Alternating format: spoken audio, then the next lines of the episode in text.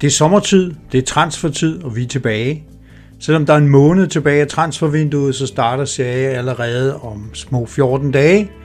Vi tager en status på 12 serieklubber. Vi kigger dybt i, hvorfor indtægter betyder så meget i moderne fodbold. Og så nørder vi rigtig omkring trupomkostninger.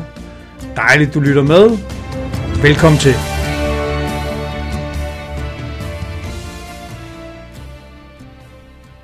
Velkommen tilbage. Det er sommer. Øh, vi er en 17-18 dage væk fra de første kampe i CA, Øh, og vi har tænkt os lige at snakke lidt transfervindue, og også snakke en hel del om, øh, hvordan transferen er indtil videre, så velvidende, at øh, de løber helt til slutningen af august, men, men der er mange vigtige på plads, så det, øh, det giver mening at snakke om dem.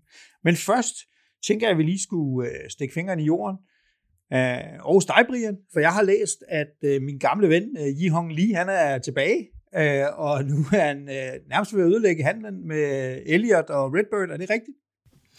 Jamen, først og fremmest, øh, det er jo forkert at sige, at han er tilbage. Han er jo aldrig forladt os.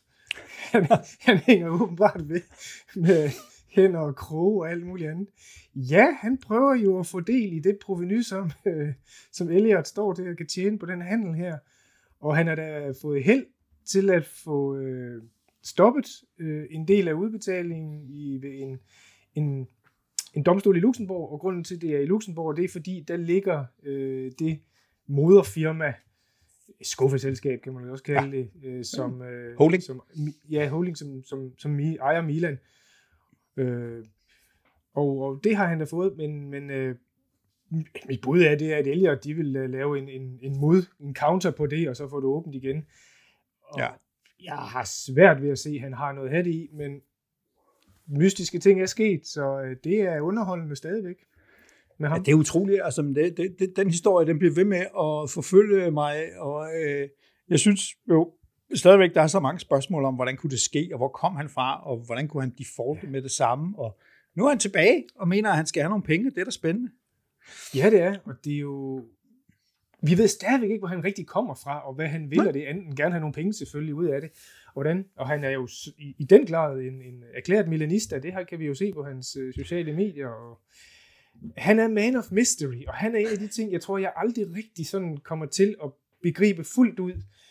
Og øh, det synes jeg også har en charme et eller andet sted, at han dukker ja. op som Jack in the Box i, i tide og utide, og øh, jeg tænker, han irriterer nogle Milan-ledere ganske gevaldigt med hans øh, poppen op der, men øh, vi andre, vi kan jo bare nødt til at læne os tilbage og nyde showet.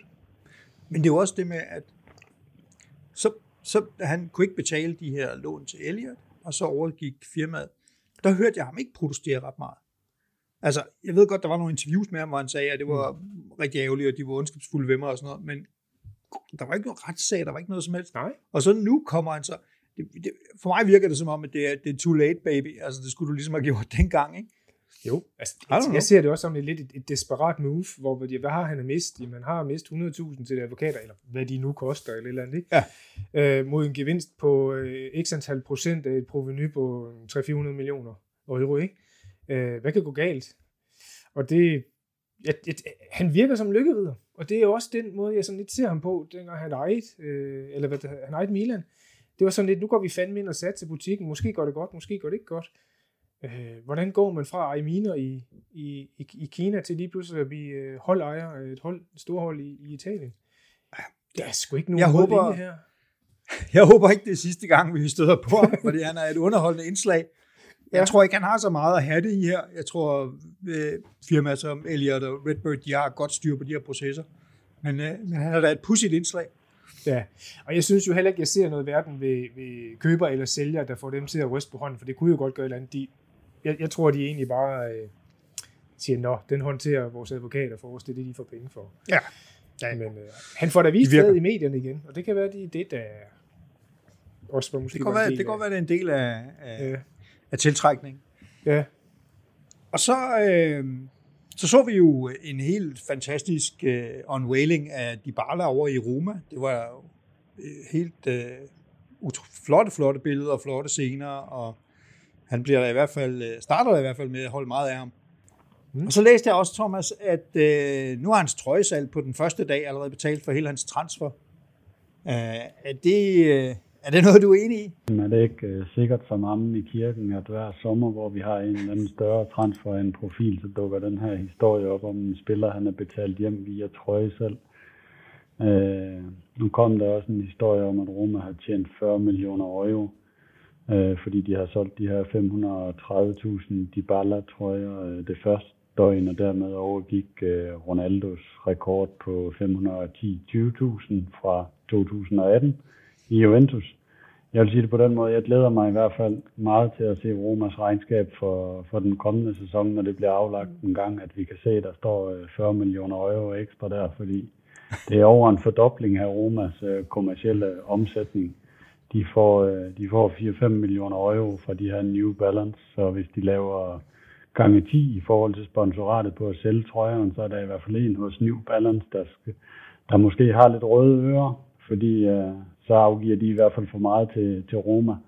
Men altså de der, de der historier, de er blevet skudt ned så mange gange, og det lyder bare som endnu en i rækken af, af en god marketinghistorie, som folk stadigvæk sluger derude, fordi uh, sponsoratet som udgangspunkt, det tager jo højde for, hvor mange trøjer det er, den her klub den regner med at sælge. Så kan det være, at klubben får et cut på en 6-7 procent ud af det, og ofte er det kun nogle procenter, de får ud over et eller andet minimum salg, de har af trøjer. Så øh, ja. jeg tror ikke helt. For det første det der med, at de sælger flere trøjer end Juventus, og Juventus har været i Italien fem gange så mange fans som Roma, så er der i hvert fald øh, næsten hele Rom har købt en Dybala, tror jeg i hvert fald. Så, øh.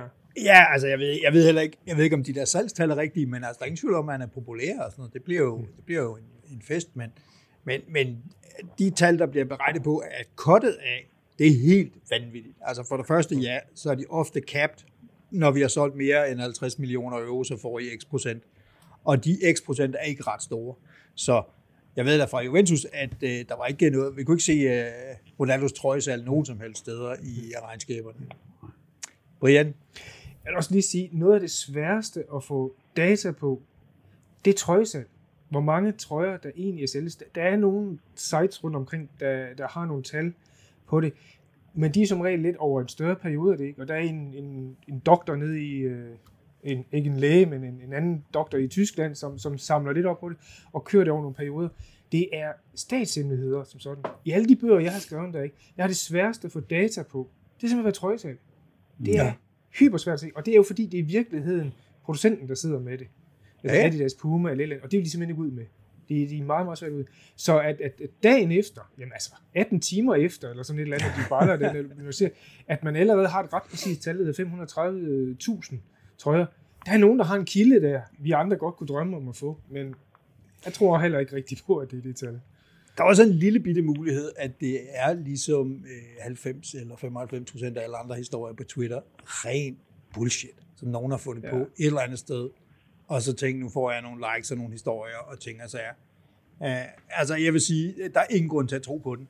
Uh, sådan ja. fungerer det ikke. Så det, er det har boostet det. Det er jeg ret sikker på. Men, men Uden tvivl. Uden tvivl. Uden tvivl, men det er bare ikke der, klubberne laver mange penge. Det er ikke på trøjesalg, fordi det har de jo typisk fået via sponsoratet, og trøjesalgsgevinsterne, hvis der er nogen, ligger hos øh, den fabrikant, de nu har. Ikke? Ja. Altså, og vi kan jo 100% afvise, at det er købt i Romas egen butik af 530.000. Det, ja, det har de jo ikke engang lager på. Jo, nu har jeg også været i Rom, og de, mange af dem render rundt i de der replika, ikke? så ja. det kan være, det er dem, de sælger med. det kan være, det der.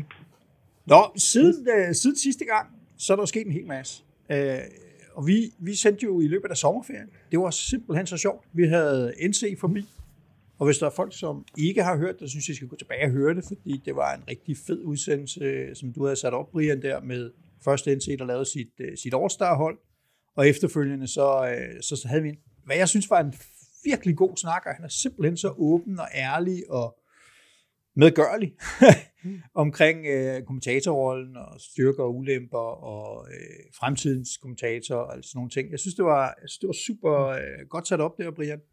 Jeg blev jo også månedens medarbejder i de tre senatorer. To måneder streg, ikke? Ja. Den. Øh, den tror jeg ikke bliver overgået forløbig. Nej, det jeg har bemærket, at det er, det er stedet der fuldstændig til hovedet. Vi bliver nødt til at have dig pillet ned igen. Jeg var høj i hætten før. Det, det ja, men så skal du for fanden ikke blive medarbejder, månedens medarbejder to gange i træk. Det er det glade vanvid, mand. Men altså, ja. det var en opfordring til folk, hvis, øh, hvis man ikke har hørt det, og øh, så gå tilbage, fordi det er simpelthen bare, jeg synes, det var en sjov snak. Øh, og indse, øh, øh, brugte flere timer med os, det var, det var, det var store Ja. Og smukt at høre, hvor, hvor, hvor stor kærlighed han egentlig har til Calcio, også selvom det jo primært er PL og andre steder, han, øh, ja. kommenterer. Men, øh. Han er ligesom de rigtig gode spillere, og han desværre drevet derhen, hvor de fleste penge er, ikke? Jo. Det kan jo ske for den bedste. Det kan ske for de bedste, ja. Øh, men øh, nu må se, om ikke vi snart kan få ham tilbage. Vi har en plan for i dag, og den plan er sådan set to dele. Først så vil vi lige snakke, øh, jeg har forberedt lidt om, om transferøkonomi, fordi øh, der er så meget øh, bullshit ud øh, i Twitter og Facebook og alle mulige andre steder, som ikke levner den mindste forståelse for, hvad der, der foregår. Så tænker vi, at vi vil lige sige nogle ting om det. Og øh, når vi så har gjort det, så gennemgår vi. Vi har hver især valgt fire hold. Det vil sige, Thomas, den bandit, han valgte fire hold, og så kunne vi andre sådan set plukke, hvad der var tilbage af rester. Ikke? Vi må tage resterne. Men øh, vi har hver fire hold, som vi, øh, som vi vil sige noget om, omkring hvordan transfervinduet står lige nu og her. Øh, og prøve at give dem også sådan vores egen hjemmelavede skala fra, fra minus 3, som er, at man er, står meget dårligere stillet end sidste år, til plus 3, at man står meget bedre stillet end sidste år. Og så gennemgår vi øh, de her forskellige klubber og snakker lidt om dem. Øh, men først så har jeg faktisk en, øh, en lille spændende præsentation her. Skal vi se, om ikke jeg er i stand til at dele den for dem, som har lyst til at kigge med. Helt grundlæggende, så øh, er der jo sket en hel masse med fodboldøkonomi, som også påvirker alt det her med transfersnak. Øh, da, vi var, da vi var børn og uskyldige unge mennesker, så handlede det bare om, hvor stor en pengepunkt havde den ejer af klubben. Øh, vi har billeder her af dem, der ser med. Der har vi billeder af tre smukke mænd i deres bedste alder, Moratti, Berlusconi og Agnelli. Mm. Øh, det handlede sådan set bare om, hvor mange penge de havde tænkt sig at putte ind i systemet. Det var, det, var det hele i virkeligheden. Ikke? Så øh, hvis vi går videre til den næste slide, så sker der lidt ting og sager. Der er nemlig det helt store forskel, det er, at vi gik fra en situation, hvor der var nogle rigmænd, nogle af de rige havde flere penge, nogle af de rige var villige til at investere flere penge, nogle af dem var ikke, og så videre, til at der nu kom nogle statslige aktører. Uh, vi har Abramovich, som jeg har kaldt en statslig aktør, fordi han i virkeligheden sidder med nogle russiske penge. Vi har Abu Dhabi, vi har Katar, og vi har senest nu også øh, vores venner fra Saudi-Arabien. Så der lige pludselig kom nogen, nogen ind, som er usammenlignelige pengekasser. Og det giver altså nogle, gav virkelig nogle problemer der vi går videre en gang, øh, Brian, så har, så har jeg fundet nogle billeder af nogle meget skræmte ældre mænd. Det er sådan et symbol på alle de gamle klubber, det gamle hierarki, som i virkeligheden øh, nu bliver enormt presset. Hmm. Altså, i starten så kommer Abramovic ind, så kommer øh, de, gutterne ind i PSG og sådan noget, så glæder man sig en lille smule over, at man får nogle store transferfees. Jeg ved ikke, om I kan huske, hvor mange spillere PSG lige pludselig købte i Italien, øh, Napoli og andre steder, man var rigtig glad for det, men over tid så er det her en form for inflation, der bare presser tingene op. Alle de nye spillere koster meget mere, både i løn og i, øh, i transfers, og, øh, og klubberne blev enormt presset. Og så kom der en reaktion, som kommer på den næste slide, som i virkeligheden var FFP, som i virkeligheden var reaktionen på det her. Vi må prøve at stoppe det her hul, vi må prøve at få, få styr på, at der ikke kommer flere af de her klubber ind, og, og i virkeligheden øh, fuldstændig smadre hierarkiet. Videre til, til, til det næste slide der, så øh, det man gør dengang, det er, at man siger, at det handler om øh, at sikre sig mod gæld. Øh, men altså, hvis man kigger i litteraturen, så er der jo faktisk ikke ret mange til fodboldklubber, der nogensinde er gået konkurs. Øh, der er nogle få, det ved jeg godt. Øh, Leeds er et godt eksempel, og der er også andre rundt omkring småklubber, øh, Parma af forskellige årsager, og alt sådan noget andet. Men grundlæggende så er det jo bare ikke en reel risiko for ret mange klubber at gå konkurs fordi det handler om, hvor mange penge du vil putte ind i det. Så der er mange andre årsager til, at man får den her FFP. Øh, og, øh, og en af de ting, man gerne vil gøre, det er i virkeligheden, at man prøver at styre mere efter indtægterne.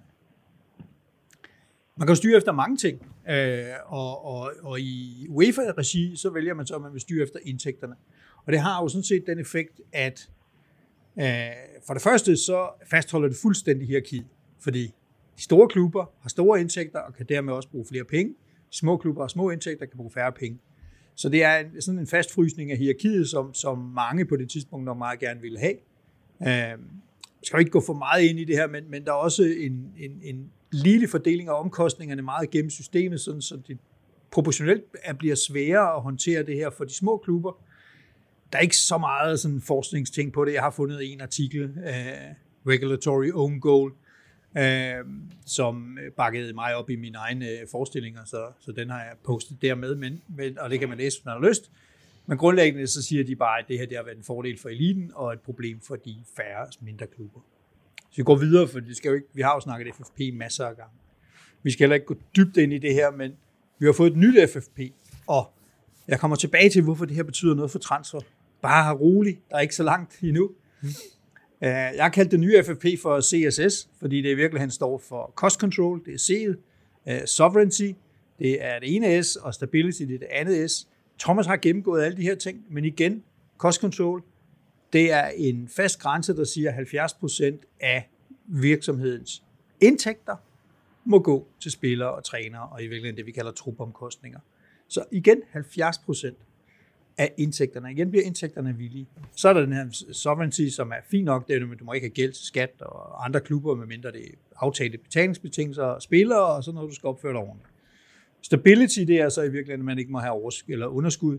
De underskud må ikke overstige 60 millioner i, øh, fordelt over tre år. Øhm, og det er jo igen en styreparameter i forhold til indtægterne. Så indtægterne er ekstremt vigtige på den måde, hvor man regner det her ud. Og det er sådan set et, et, et paradigmeskift, der er kommet langsomt over de sidste ja, 15 år eller sådan noget, 20 år måske.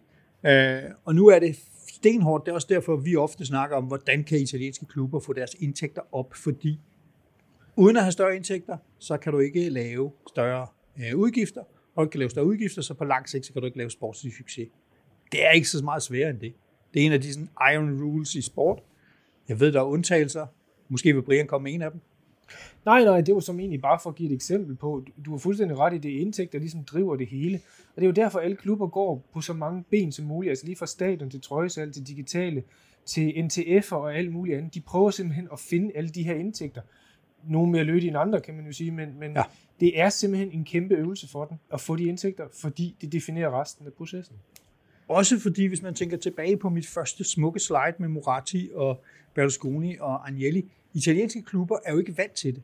Traditionen i Italien er, at det er en lokal rigmand eller en regional rigmand, der har klubben som et eller andet form for promotion-køretøj øh, øh, eller legetøj, eller hvad man kan kalde det, og dækker underskuddet. Ikke? Hmm. Og, og, og det vil sige, at øh, det ved vi også fra Stylsvig-interviews og, og, og nogle af de ting, som I to også har snakket om, når I gennemgik jeres klubber. Klubberne er håbløst dårlige til at skabe indtægter i forhold til deres konkurrenter. Øh, Og det er altså et sted, hvor hvis ikke man, øh, hvis ikke man kommer op i gear, så bliver der problemer. Og jeg snakkede også om det i Juventus gennemgangen, altså hvordan man i virkeligheden kigger på, det var begrænset, hvad man kunne tjene mere på stadion. Juventus har allerede et stadion, og tjener de penge, de kan tjene på det. Det er begrænset, hvor meget mere man kunne tjene på tv i Italien, fordi den aftale er låst fast, og der er ikke så mange flere at hente ud i det. Der er en lille stigning i Champions League, og specielt hvis man klarer sig godt, så er der spillersalg, men det er bare, en, det er bare en, en, et forfærdeligt område at tjene mange penge på, fordi det er pis i bukserne. Det ved min klub mere end de fleste. Mm-hmm. Og så er der i virkeligheden kommersielle indtægter. Og det er jo der, hvor alle folk kigger hen i dag. Vi vil gerne have nogle kommersielle indtægter, så vi i virkeligheden kan drive den her klub øh, meget mere effektivt. Lad os kigge på det næste slide. Nu kan det være, der kommer lidt om det her.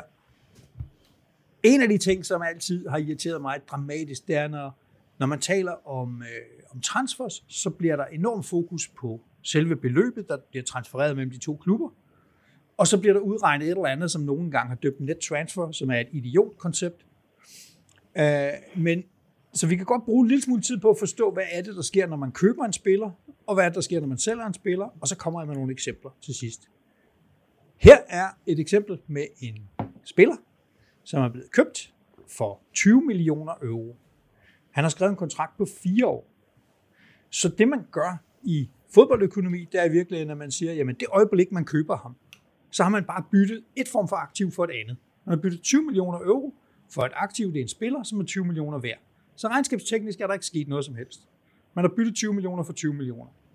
Men i løbet af den næste sæson, så falder hans værdi med, øh, hvad der svarer til øh, andelen af hans øh, transfer eller hans øh, kontraktperiode. Vores ven her, han har skrevet i fire år, så det vil sige, at den falder med 25 procent, og næste år så bliver man altså nødt til at afskrive med 20 millioner delt med 4, 5 millioner. Og det gør man så i fire år i træk. Og, og det er sådan, at et transfer afregnes. Så er der masser af andre ting, som er interessant. Så er der betalingsbetingelserne. Det er jo i virkeligheden, hvor mange, hvornår skal du betale dem og sådan noget. Det er ikke super relevant, medmindre du har brug for at låne penge, og så kommer du over i, i nogle, øh, nogle renteudgifter osv. Men det er i virkeligheden ikke det, der er det helt store problem. Det store problem er, i hvert fald fordi lidt større klubber, at nu er der tæller der 5 millioner mere for ham her. Og han har endda ikke engang fået løn. Det kommer vi nemlig til på den næste slide. Fordi 5 millioner i afskrivning hvert af de fire år i hans kontrakt, men han skal også have noget løn. I Italien, der bruger man nettoløn. Det vil sige, man, man lister den løn, som spilleren skal have udbetalt efter skat. Det gør man ikke i andre ligaer. Der i, for eksempel i den britiske liga, så kører man ugeløn, og man kører det i pund, og man kører det brutto. Det er nok til at forvirre det, altså 98 procent af internettet til, til, til, til ukendelighed. Øh, men det er bare vigtigt at holde fast i Italien. Det er nettoløn, hvor meget får spilleren udbetalt, når han engang får sine penge, og det er den årlige løn, og det er euro. Vores ven her, han skal have 2 millioner euro øh, i løn. Det har man fået forhandlet på plads. Det betyder, at klubbens bruttoudgifter til løn, det er 3,7. Altså, fordi øh, øh, når man tager, hvor meget skattevæsenet skal have i Italien i gennemsnit for den her type lønninger osv., jamen så, øh, så svarer det til cirka, man skal gange med 1,85 cirka. Så altså 3,7 millioner skal klubben lægge i løn for, at vores nye spiller, han får de 2 millioner, der er aftalt. Og så skal de samtidig også afskrive, så det samlede øh, øh, omkostninger for den her spiller for klubben, som er købt for 20 millioner, det er altså 8,7 millioner hvert år. 5 millioner i afskrivninger og 3,7 millioner, 3,8 millioner eller, i, øh, i lønninger. Og det er sådan, det tæller ind i det. Så tager du alle dine spillere, både dem, du har købt for lang tid siden, og dem, du har købt nu, og så videre, og så tæller du dem sammen, og så har du trupomkostningen. Og det er altså afskrivningerne per år, plus lønningerne i brutto. Det er trupomkostningerne, og det er dem, som ikke må overstige 70% af dine indtægter. Så man kan for eksempel godt lave en, øh, en meget dyrt indkøb, en, en Vlaovic eller et andet dyrt indkøb, hvis man også samtidig har en lang kontrakt, fem år eller lignende, fordi så bliver det her, der lyder af meget 70 millioner for eksempel, delt ud over de her fem år. Det er også derfor, vi ofte ser, at øh, selv spillere, som man måske ikke synes skulle have forlænget deres kontrakt, jamen de kan ofte få forlænget deres kontrakt, fordi så bliver afskrivningerne delt ud over en længere periode. Restafskrivningen bliver delt ud over den nye kontraktperiode.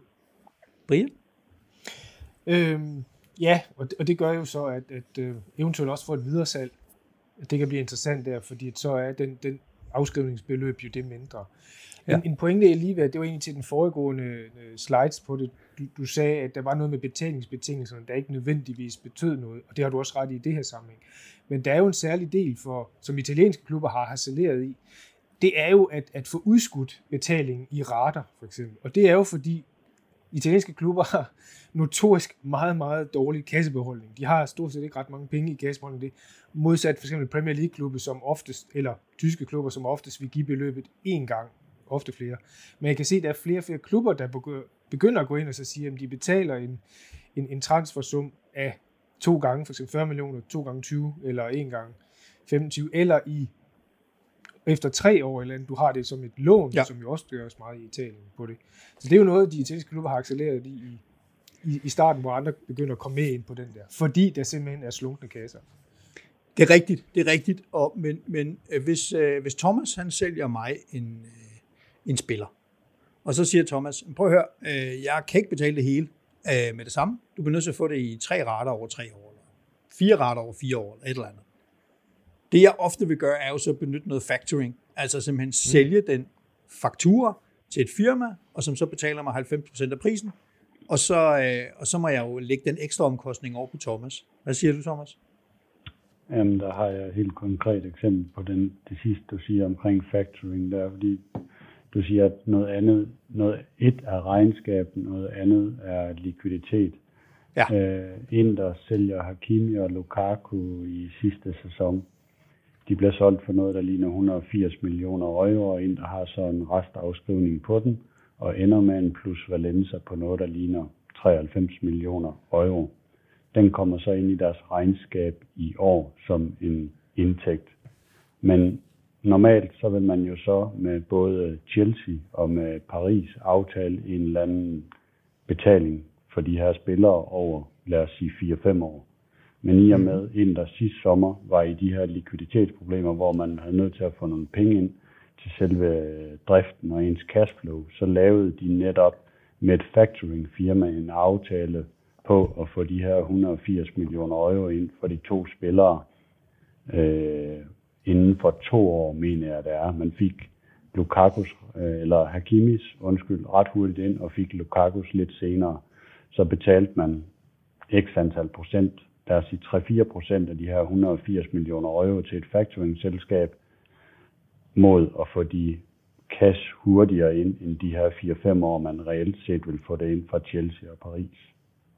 Ja, det, det, det er et rigtig godt eksempel på, hvad der ofte sker, også fordi man kunne også have lånt pengene. Man kunne have taget den her salgskontrakt, gået ned i banken og lånt pengene, men så tæller det så at sige som gæld, og så begynder det også at se grimt ud i regnskaberne. Så, så factoring er en mulighed, som, som mange benytter, specielt hvis man er cash strapped, men det koster jo. Lige pludselig så skal ja. man opoptale måske 4-5 procent, ikke? Det er da også derfor, at når folk de sidder på Twitter og andre steder, sidste sommer og bliver rigtig sure på Juventus over, at man øh, kan låne øh, Locatelli over to år, og så begynder man at sidde og få lidt ondt af Sassuolo, så skal man bare huske på, at øh, Juventus tager først forpligtelsen ind hos dem om to år, men Sassuolo laver altså også den her factoring. Og det er en, det er en gængs del af forhandlingen imellem de to klubber, at Juventus kan først tage ham ind i deres regnskab om to år. Sassuolo får altså pengene. Folk sidder og tror, at så får Sassuolo først penge om to år, men Sassuolo laver bare en aftale med et factoring firma og begynder at få penge ind med det samme. Det er rigtigt. Og den anden pointe er jo, at øh, hvis nu man bliver enige om, at Locatelli er 40 millioner værd, øh, hvis selve salget sker to år senere, så har Sassuolo faktisk afskrevet yderligere to år på deres oprindelige købspris, og deres plus Valenza, som vi vender tilbage til lige om lidt, hvad det er for noget, altså deres profit regnskabsteknisk ser større ud. Det var jo, øh, det var jo en, en, en, jeg ved ikke, om man helt har fundet det på den, men Marotta gjorde jo den der lån plus købsoption til, til nærmest sin standardformular, først i Juventus og efterfølgende i Inter. Øh, og det handler jo om at prøve at spille efter de her regler, og så sige, jamen du kommer til at se rigtig fint ud regnskabsteknisk, og jeg betaler dig en lille smule mere, end hvis jeg køber ham nu. 45 millioner i stedet for 40 millioner nu, men så bliver det altså først om to år. Øh, og så kan det fungere, fordi man kan ud og lave factoring, eller låne pengene, eller hvis man, hvis man har et likviditetsbehov, og det har de fleste jo. Nå, vi, vi er jo i gang med ham her, spilleren her. Vi fandt ud af, at, øh, at alle spillere de har en omkostning, som er afskrivning på købet, øh, og den anden del af deres løn, og det er så deres bruttoløn, der er relevant. Så Italien har så lige en finte mere på det næste slide, og det er jo så, at øh, den fuldstændig samme spiller, øh, også 20 millioner, også i transferfi, også en kontrakt på fire år, også 2 millioner netto, han koster noget andet, hvis han kommer fra ikke Serie A. Det er jo fordi, man har sådan en vækstpakke i Italien. Uh, det svarer vel lidt til, til, jeg kan ikke huske, hvad hedder vores i Danmark. Vi har også en forskerordning i Danmark. Forskerordning, ja, som også alle ja. fodboldspillere er på. Uh, som i virkeligheden handler om, at højtlønnede folk, uh, hvis de kommer fra udlandet og til Italien, eller italienere, der har været væk længe nok, kommer tilbage til Italien, jamen så får man en, en meget klækkelig skatterabat. I det her tilfælde er det næsten en halvering af skatten. Så den selv samme mand han går nu ned til at have en trækprocent på 24 procent, øh, og, øh, øh, og i stedet for, at han kostede øh, 8,7, så koster han lige pludselig 7,6. Så man har altså sparet næsten 15 procent. Øh, det er den samme spiller, de samme betingelser, den samme nettoløn, alle de der ting, men han er 15 procent billigere, fordi han kommer fra en ikke-italiensk klub. Øh, og det er jo også en af årsagen til, at vi ofte ser øh, ikke-italienske spillere blive hentet til Italien. Øh, sådan lidt, lidt utilsigtet øh, øh, resultat af det her growth degree. Ja. Og så er der, der er, som jeg forstår det, så er det meget kompliceret, og der er en anden procentsats, hvis du kommer til Syditalien eller alt muligt andet. Men i store træk, så skal man regne med, de første, kan du huske, er det to, tre eller fire år? Hvor lang tid er det, Thomas? Er det kun to, To år? år. To år. De første To to år, så får du virkelig halveret din skat. Så øh, Altså man kan sige, det er jo i hvert fald en incitament til, for mange klubber, herunder min egen Milan, til at hente øh, relativt billige udenlandske og unge spillere ind, i stedet for at, at hente en, øh, et, et, et, et låneprospekt op fra en, en mindre klub. Fordi at øh, lønnen er simpelthen det billigere jo. Ja, lige præcis. Ikke? Altså, så der, for, der er jo nok noget af det, der bliver væltet over i, i, på spillerens side. Ikke? Altså ikke sikkert, at man, klubben får hele gevinsten, men, men der er ikke nogen tvivl om, at det, der er et incitament til at hente spillere uden for Serie A, øh, sådan som det er i dag. Vi kan også se, vi kommer tilbage til nogle af de transfers, der er sket. Nogle af de store transfers, der er sket indtil videre, er jo øh, fra uden for Serie A og tilbage til Serie A. Nå, skal vi gå videre og se, hvad der sker på det næste slide? Der er også andet spændende her. Øh, det ligner det samme slide, som det jeg lige har gennemgået, så tænker jeg, at vi bare springer over. Sådan der. Nu har vi fundet ud af, hvad, hvad, hvad der sker, når man køber en spiller. Så, øh, så, så er der nogle regler for det, hvordan det ser ud i regnskaberne. Men hvad så, når man sælger en spiller? Du kan se, ham her, han er ikke glad for at blive solgt. Øh, øh, en lille fodboldspiller, der tuder her på. Der sker jo flere ting. For det første, så sparer man afskrivningerne, og man sparer løn. Det er altså rigtig vigtigt, at de, de udgifter forsvinder. Jeg er godt klar over, at de, som regel skal spillerne erstattes, men der forsvinder nogen, og vi kommer med et eksempel. Og så sker der en beregning, som er at sige, jamen, spilleren har en værdi i dit regnskab. Og den værdi, den, hvis du kan sælge ham for mere end den værdi, så laver du en gevinst plus valenza. Sælger du ham for mindre end den værdi, så laver du et tab. Øh, jeg kan nogle gode eksempler fra Juventus, de kommer lige om lidt, men jeg kan også starte med at sige for eksempel øh, Mandragora, som blev solgt til Fiorentina for 8 millioner euro. Jamen det var faktisk, øh, regnskabsteknisk stod han til 9 millioner øh, i restværdi hos Juventus, så man tabte faktisk en million på den handel. Altså, han kommer til at fremgå, eller det kommer til at fremgå af regnskaberne som et minus 1 million, at man har solgt Mandragora for 8 millioner. De her restværdier på spillerne, dem kender alle. Man kan slå dem op. Alle kender dem. Alle sportsdirektørerne kender dem. Alle sammen kender dem. Så det er nok også derfor, at Fiorentina har spekuleret i, hvor meget vil I i virkeligheden, altså, hvor stort det tab er I villige til at tage for at komme af med ham her gutten her. Hvis vi går videre, så kan vi tage to eksempler, som er helt øh, friske og gode og dejlige. Uh, man kan sikkert ikke læse det, men jeg skal nok gennemgå det. Det er Delikt og Bremer. Fordi de er et rigtig godt eksempel på alle de regler, jeg lige har sat op her. Delikt han bliver købt i øh, 2019. Han bliver købt for 75 millioner euro, men 10 millioner øh, i bonus, og de bonusser de bliver hurtigt indløst. Han underskriver en femårig kontrakt, så hvis vi tager det 85 og deler dem med 5, så er det altså 17,2 17,2 må det være, som er i afskrivninger per år. Øh, og øh, de falder bare hvert år, og når man ikke forlænger dem, så er det det, der sker hver eneste år. Så har han også lavet en aftale med Juventus, om man skal have 8 millioner i netto løn. Øh, og det er jo selvfølgelig en vanvittig høj løn. Øh, men heldigvis så kom han jo fra Ajax til Italien, og skatteunddragelses, hvor jeg lige ved at sige, skatterabatten var trådt i kraft på det tidspunkt, så hans 8 millioner svarer til 10,5 millioner i brutto. Og mange tal her, specielt hvis man lytter og ikke ser med på YouTube. Men altså, grundlæggende, det ligger købes for 85, deles ud på 5 år, 17,2. Så skal han også have noget løn. Han skal have 8, det svarer sig til 10,5.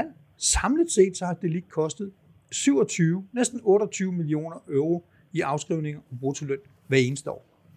Så det er sådan en dyr her. Øh, og da man så beslutter sig for, at man ikke kan holde på ham, eller man gerne vil sælge ham, eller hvad forklaringen er, jamen så sælger man ham til Bayern. Man sælger ham for 67 millioner euro. Stort stå hej på internettet. Man køber ham for 85, sælger ham for 67, jamen så må vi jo have lavet et tab. Mm, Nej, for helvede.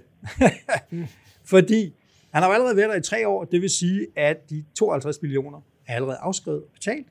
Så øh, man står faktisk med en plus valenza, der svarer til 31 millioner euro, efter at man har lavet den her handel. Tallene går ikke helt 100% op, fordi der er sådan nogle solidaritetsbetalinger og sådan nogle ting undervejs. Ikke? Men grundlæggende, så kan man sige, at man køber ham for 85, man afskriver de 52, så er der 33 tilbage. Man sælger ham for 67, Jamen, øh, og øh, 67 minus 33, det er 34, og så er der de her solidaritetsbetalinger, som er betalinger ned i systemet til Ajax og til hans ungdomsklub osv. Så, så grundlæggende så ender man på 31. Hvis ikke man kigger med, så kan det her godt være rimelig langhåret. Men det er vigtigt at forstå, at den ikke afskrevne, altså restbeløbet i bøgerne, og forskellen på det og op til salgsprisen, det er det, der er plus Valenza. Brian? Og så kan der være en ekstra udgift også, der hedder agenter. Øh, den er jo ikke lige vigtig her, men for nogle af dem kan den være rimelig høj. Det var den vel i Pogba-handlen i sin tid. Men, øh, Ja. Og det skal selvfølgelig også med i det, men, men ellers er de eksempel jo helt, helt fint. Thomas? Jamen det er, når du siger det der med, at de ikke taber penge på ham. Nej, i det her regnskab, Juventus kommer til at lægge nu for 22-23, så tjener de penge på ham i det regnskab. Men når at folk de siger det der med, at han er købt øh, dyrere, end han bliver solgt til, så er det så fordi de andre omkostninger, de ligger i de tre forrige regnskaber. Så hvis man kigger over en helt lang periode for delikt her, så har han selvfølgelig kostet Juventus nogle penge, men i det her regnskab kommer man til at tjene plus Valenciaen på ham. Ja, og det er jo det er der jo flere grunde til, at man lige pludselig ender med at sælge ham til en lavere værdi, end man købte ham for. For det første, fordi Juventus ikke klarer sig ret godt, og det er smittet af på et delikt, og så sidder Bayern jo også og kender de her tal. de ved jo godt, at Juventus vil være lykkelige for at slippe for en udgift på 27, næsten 28 millioner i afskrivninger og løn, og samtidig lave en, en meget, meget vigtig profit på 30 i det her korte, øh, det her ene år. Så øh, mange af klubberne spiller sådan set med åbne kort i den forstand, at alle tallene er kendte øh, af genparten, så det er meget svært at forestille sig, at Bayern nogensinde, altså så skulle vi have en budkrig med nogle andre, ikke?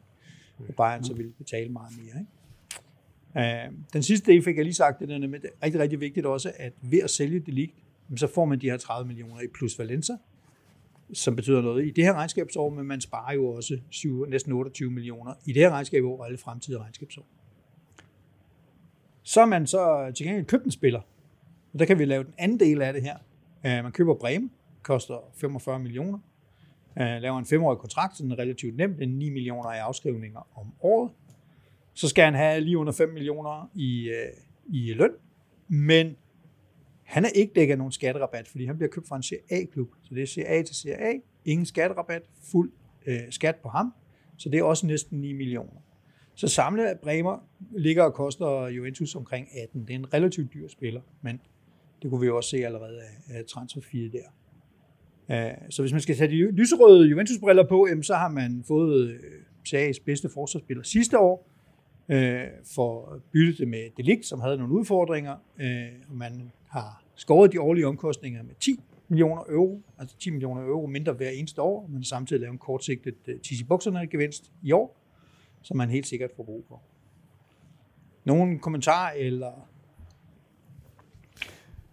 Jeg har, jeg har en generel kommentar til Plus Valenza. Ja. Jeg ved ikke, om du har mere forberedt efter den her, men i forhold til Plus Valenza, så er det et ret uh, særligt italiensk fænomen, skal vi huske. Det her med, at Juventus nu tager 31 millioner ind øh, som indtægt i det kommende regnskabsår på det her salg af, af det lig til, til Bayern. Hvis så noget det foregik i øh, England eller Tyskland, så vil man ikke tage det ind på den måde i ens regnskab som indtægt, så vil man tage posteringen ind som et, som et aktiv, og det er det, der kan blive et kæmpe problem for de italienske klubber i forbindelse med den her FFP på, at man kun må have trupomkostninger og agentfee og sådan noget på 70 procent af dine indtægter. Fordi indtægterne i Italien, der beregnes de her plus Valenza indtægter ind. Det gør de det i de øvrige lande. Hvis du kigger sådan en som ham med Swiss Ramble, Twitter-kontoen der, som er rigtig god øh, at følge, hvis man synes, det her det er interessant. Så når du kigger på de italienske klubbers omsætning der, første gang jeg, jeg så det, så tænkte jeg, den er jo alt for lav den der, men det er for, at man kan sammenligne det med øvrige landes klubber så trækker man plus Valenza ud i ens klub revenue. Og det er det, italienerne får et problem med, øh, hvis det er, at de lige pludselig ikke må lave det her plus Valenza i deres, i deres indtægter, så får de problemer med de 70 procent.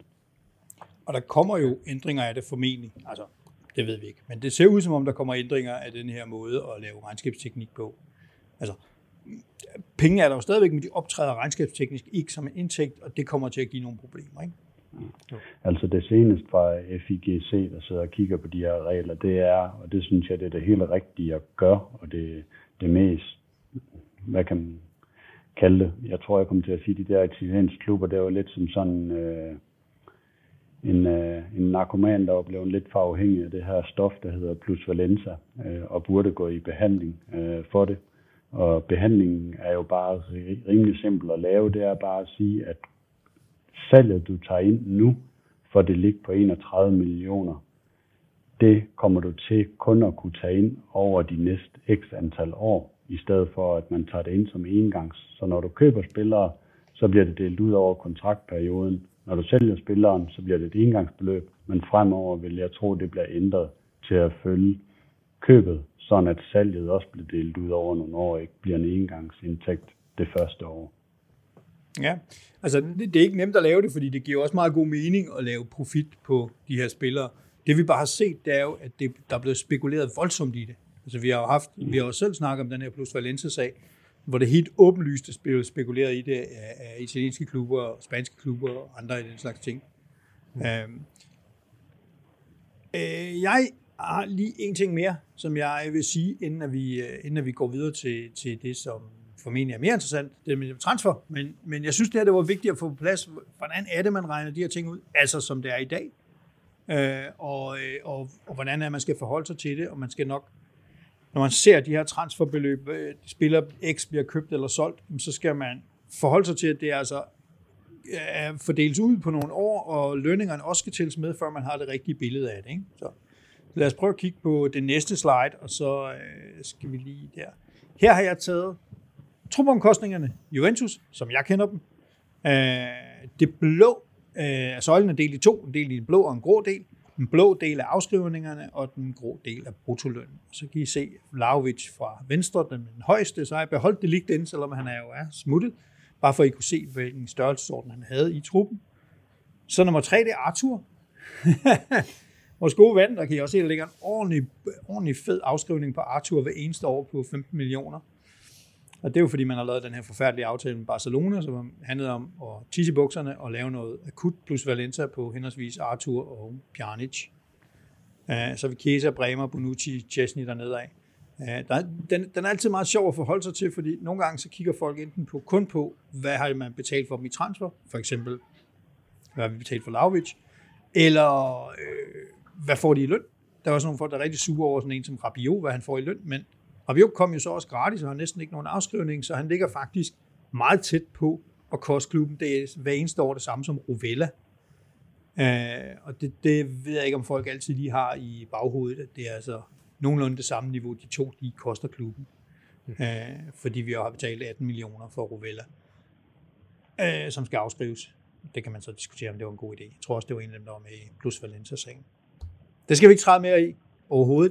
det var. Det sådan set det. Hvordan regner man det ud, og hvordan tæller man det sammen? Sidste del. Hvis vi går tilbage, Brian, skal jeg lige sige en ting mere med den sidste her. Bum. Sidste år, når man regnede ud på den her måde, sådan som øh, Calcio Financia gør, og som vi gør, så havde Juventus sidste år 312 millioner euro i udgifter på spillere. Og lige nu, når man tager den her, når man tager Bremer ind, og Ligt ud, og Pogba ind, og Di Maria ind, og så videre, så ligger den på 265. Øh, det er jo flot bragt ned, og det siger mig også, at klubben nok ikke er helt færdig med at handle. Men det er jo det, vi skal snakke om lige om lidt. Det er jo der, hvor det begynder at blive spændende. Så væk med mine dumme, kedelige slides. Det der behøver vi ikke sige noget. Det er bare en opsummering. Vi har været igennem det hele. Så øh, jeg vil hellere have, at vi går over og snakker lidt om øh, de forskellige klubber, og hvordan de har klaret sig indtil videre. Øh, og af urensagelige årsager, så står jeg først med Svar Solo, men jeg har simpelthen sagt så mange ord lige nu, så skal vi ikke tage dig først, øh, Brian, hvis du er klar til at sige lidt om Torino, som er en af dem, du har valgt, da Thomas han havde efterladt lidt til os, så vi kunne vælge imellem? Jo, jo, der er jo nogle gange nogle valg i livet, der gøres for en. Det må man jo bare tage og... Lige præcis. Og bide der, ikke? Jamen, Torino er jo interessant, fordi de har blandt andet solgt Bremer, du lige nævnte der, ikke? Og mm-hmm. når jeg sådan lige kigger ned over dem, så har der jo godt nok været meget gang ud af klubben. Mange spillere ud, men der er ikke kommet så mange ind. Hvad jeg lige kunne se, men det var per, per den 24. juli, der, der var der 17 spillere, der var forladt. Og, og der er der jo selvfølgelig mange også ungdomsspillere og lavere rangerende det fremad. Men nogle af dem, der er forladt, det er jo selvfølgelig Bremer. Det er Pogba, eller på, på, på Bega hedder han, øh, som jo er kommet tilbage til Milan. Han har været på lån i, i Torino. Ballotti, er ude for en kontrakt, rejser måske videre. Så er der Dennis Bredt og Pjaka. Og så er der også en, øh, en Magnus Warming, en, en dansk målmand, som åbenbart har været dernede, som flytter et andet sted. Der er flere end dem. Men, men lige de her spillere, det er jo bærende spillere, som jeg ser det. Så øh, det er jo svært at erstatte. Så, så hvad har de fået ind i stedet for? Jamen, de har jo fået en, øh, en Pellegri, som jo er kommet fra Milan. En, en rejsende svind, som er en ret stor skadeshistorik også, både fra Monaco til, til Milan, og nu er på fast kontrakt der. Så er der en Rodonovic, som også kom ind. Og så er der jo sådan en, der har været der et stykke tid i en 6 måneders tid og spillet 12 kampe. Det er ham, der Samuel Ricci, som kom fra Empoli, som måske går ind og, og måske bider sig fast på det og, og bliver godt. Han har jo været der et stykke tid på det. Han har ikke ligefrem sat Torino i brand de første seks måneder. Nej, det synes det er ikke en, jeg sådan Nej. voldsomt falder over. Men hvis jeg holder de to op mod hinanden ind og ud, jamen så synes jeg jo ikke nødvendigvis, at Torino står styrket. Jeg synes jo nærmest, de står ret svækket. Ja. Så hvis vi skal følge din, øh, din metodologi der med plus 3, minus 3, så synes jeg nærmest, det er en, øh, en minus 2. Øh, men, men det er jo et, et tal, der står lidt. Så kan man jo kigge på, hvordan går det egentlig de, i forhold til de klubber, som de konkurrerede med i øh, den foregående sæson. De blev nummer 10 til Torino, det var jo heller ikke imponerende. Og, og, og 11 Sassuolo og nummer 12 nedenunder, synes jeg heller ikke virker styrket som sådan. Så det er ikke sikkert, at det får en kæmpe betydning for Torino, men de står i hvert fald ikke bedre, end de gjorde i, i den foregående sæson. Minus det er godt. Lad os, lad, os holde fast i, øh, lad os holde fast i det her øh, fine tal her. Minus 2, siger du. Det er, en, øh, det er noget af en tilbagegang, men det er jo også det er anføreren øh, og topangriberen, og så er det forsvarets vigtigste mand. Ikke? En, en midtbanespiller i, øh, i, i på Obligat, oh, ja. som også, ja, han var faktisk også øh, Måske kommer han tilbage, hvis Milan ikke kan bruge ham. Det, det kan jo selvfølgelig ja. godt gå hen og ske, men, men jeg synes, der er nogle ret bærende spillere i, i alle kæder, som, som har forladt den klub. Og jeg har pt. ikke set noget, der kvalitetsmæssigt har erstattet det. Nej, og de, de skal vel også handle lidt. Altså, øh, alle de der bremerpenge, de må, de må brænde i lommen, men det må vi tage, ja. når vi kommer tættere på, ja. på øh, afslutningen af markedet. Thomas, har du, noget, øh, har du noget pænt at sige om Torino? Nej, vel? Torino, jeg, jeg, har det, jeg har det samme som øh, Brian på dem. Jeg har minus to øh, ja. lige pt. Jeg så, de blev nævnt med ham, Jason Denier, Belgieren der, øh, som erstatning for Bremer, og det er heller ikke lige noget, der får det op at ringe på, på fri transfer. Øh, og har ikke lige set noget nævnt i stedet for, øh, for Bellotti nu. Øh, ham her, Pietro Pellegri, ham har de jo også haft det sidste halvår, har de ikke det, Brian? Mm. Var det ikke i vinter, jo, de jo. afgav ham på lån? Men øh, og han har, han, har heller ikke sat, øh, han har heller ikke sat det i brand, ligesom ham her Samuel øh, Rikki, som I, I nævner. Øh, altså, så, øh, så minus to for mig, ja. Ja, jeg er enig. Jeg er enig, jeg har ham også på minus to. Skal jeg lige nappe øh, Sassuolo? Det var en af dem, som øh, faldt ned i skyde på mig. Øh, en øh, interessant klub jo været ekstremt velspillende, og de har, de har sådan set øh, et stort afgang.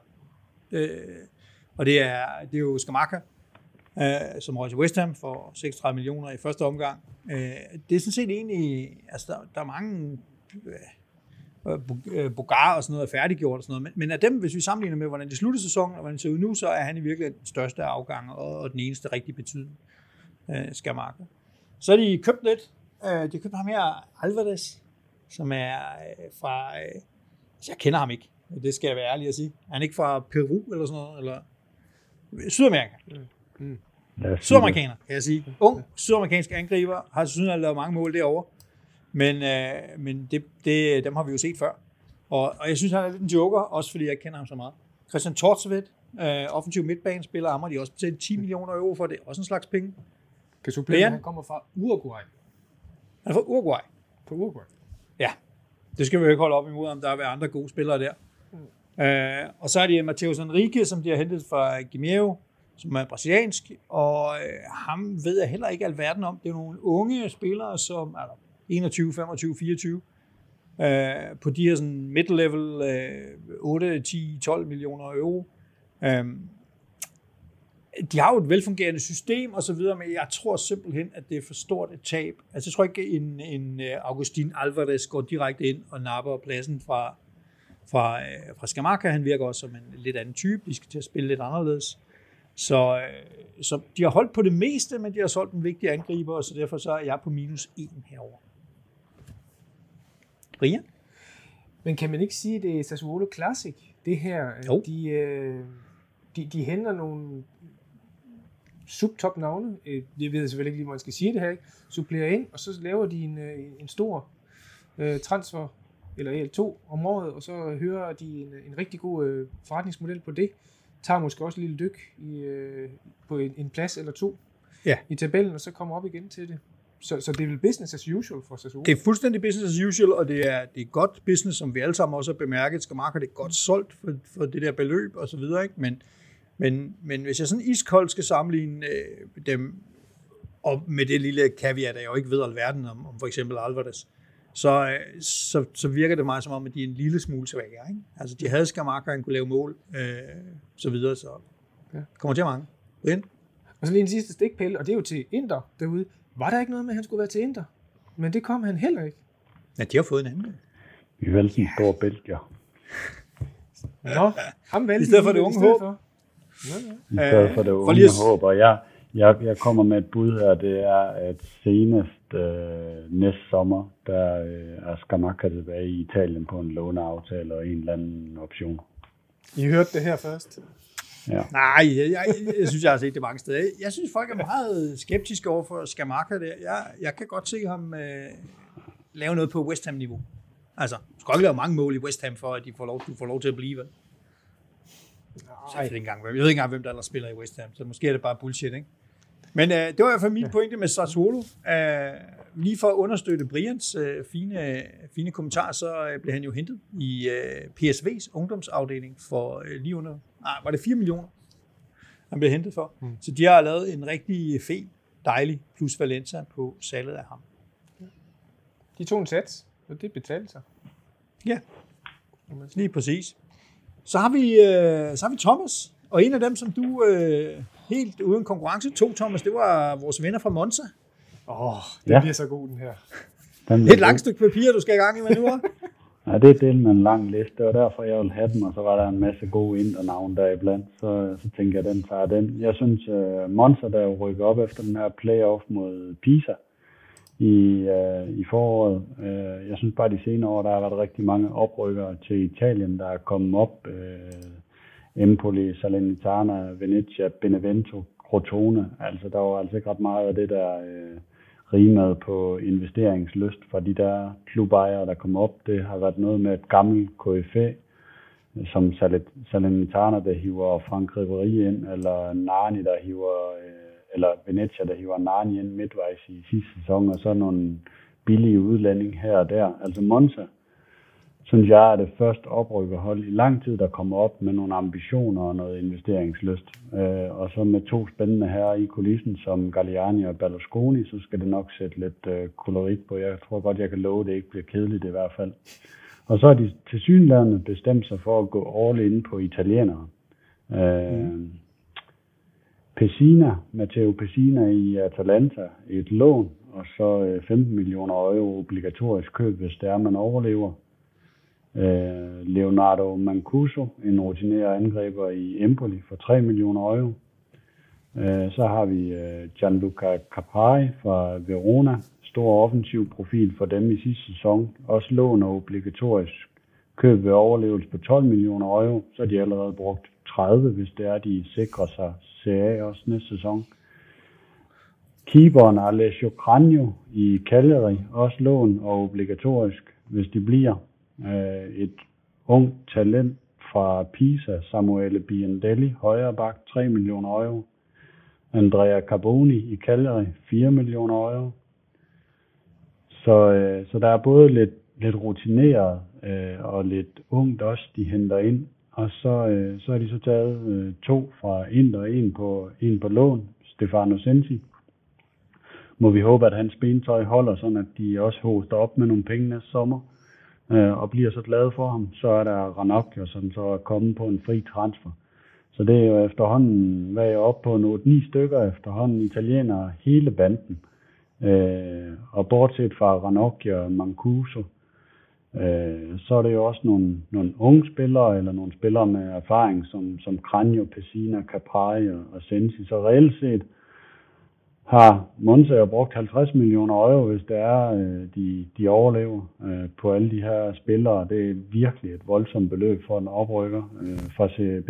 Det, jeg, jeg render ikke. Jeg render i en klub, der har brugt så mange penge, kan komme til at bruge så mange penge på spillere Det, som oprykker. det er stærkt gået.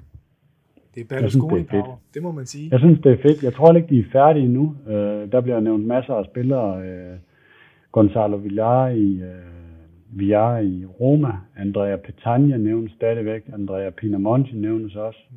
Øh, og så hvis det var et af de rigtig hot rygter, så ved jeg også godt, at øh, på et tidspunkt i slutningen af august, så er der en eller anden øh, diva-agent, der sidder i Paris i øjeblikket, der synes, at hendes øh, dejlige... Øh, Icardi. Gemal, han, han skal spille lidt fodbold også, og hun vil gerne være med i et eller andet tv-program, så lurer mig om ikke, de kommer med et eller andet last minute bid på Icardi på et lån, og så noget med halv løn eller et eller andet. Jeg tror, at Berlusconi og Galliani, de gerne vil lave lidt rive i det hele.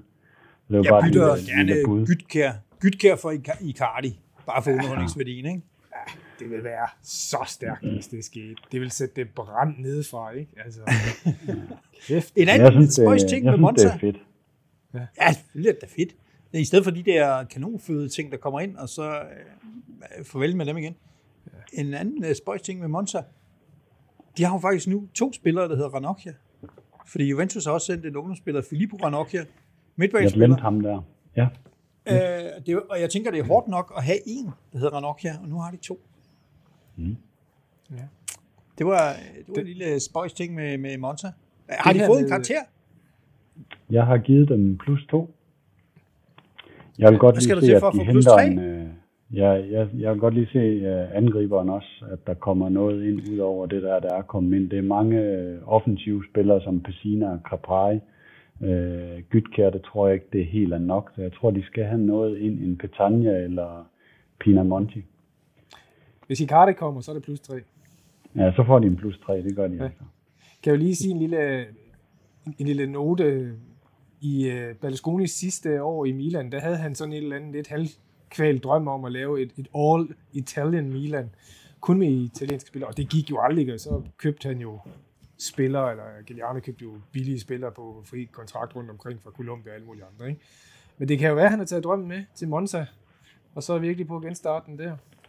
Det er en fed idé. Altså, nu, nu fik de kun plus to, men det tror jeg når at rette sig inden øh, vinduet er lukket, og jeg tænker, at de kommer op på plus tre, og det tænker jeg også er nok til at blive op. Ja. Øh, og øh, det er sgu da, det er da fedt. Altså, så er der, så er der lidt, øh, lidt mere, i stedet for kanonføde og de samme pishold, der kører op og ned hele tiden. Ja, jeg glæder mig til at se dem, og jeg glæder mig til at se, hvad de kan. Ja. Ja, det er mere det. Altså, Jeg synes, det er de mangler en nødvendigt, der kommer nogen.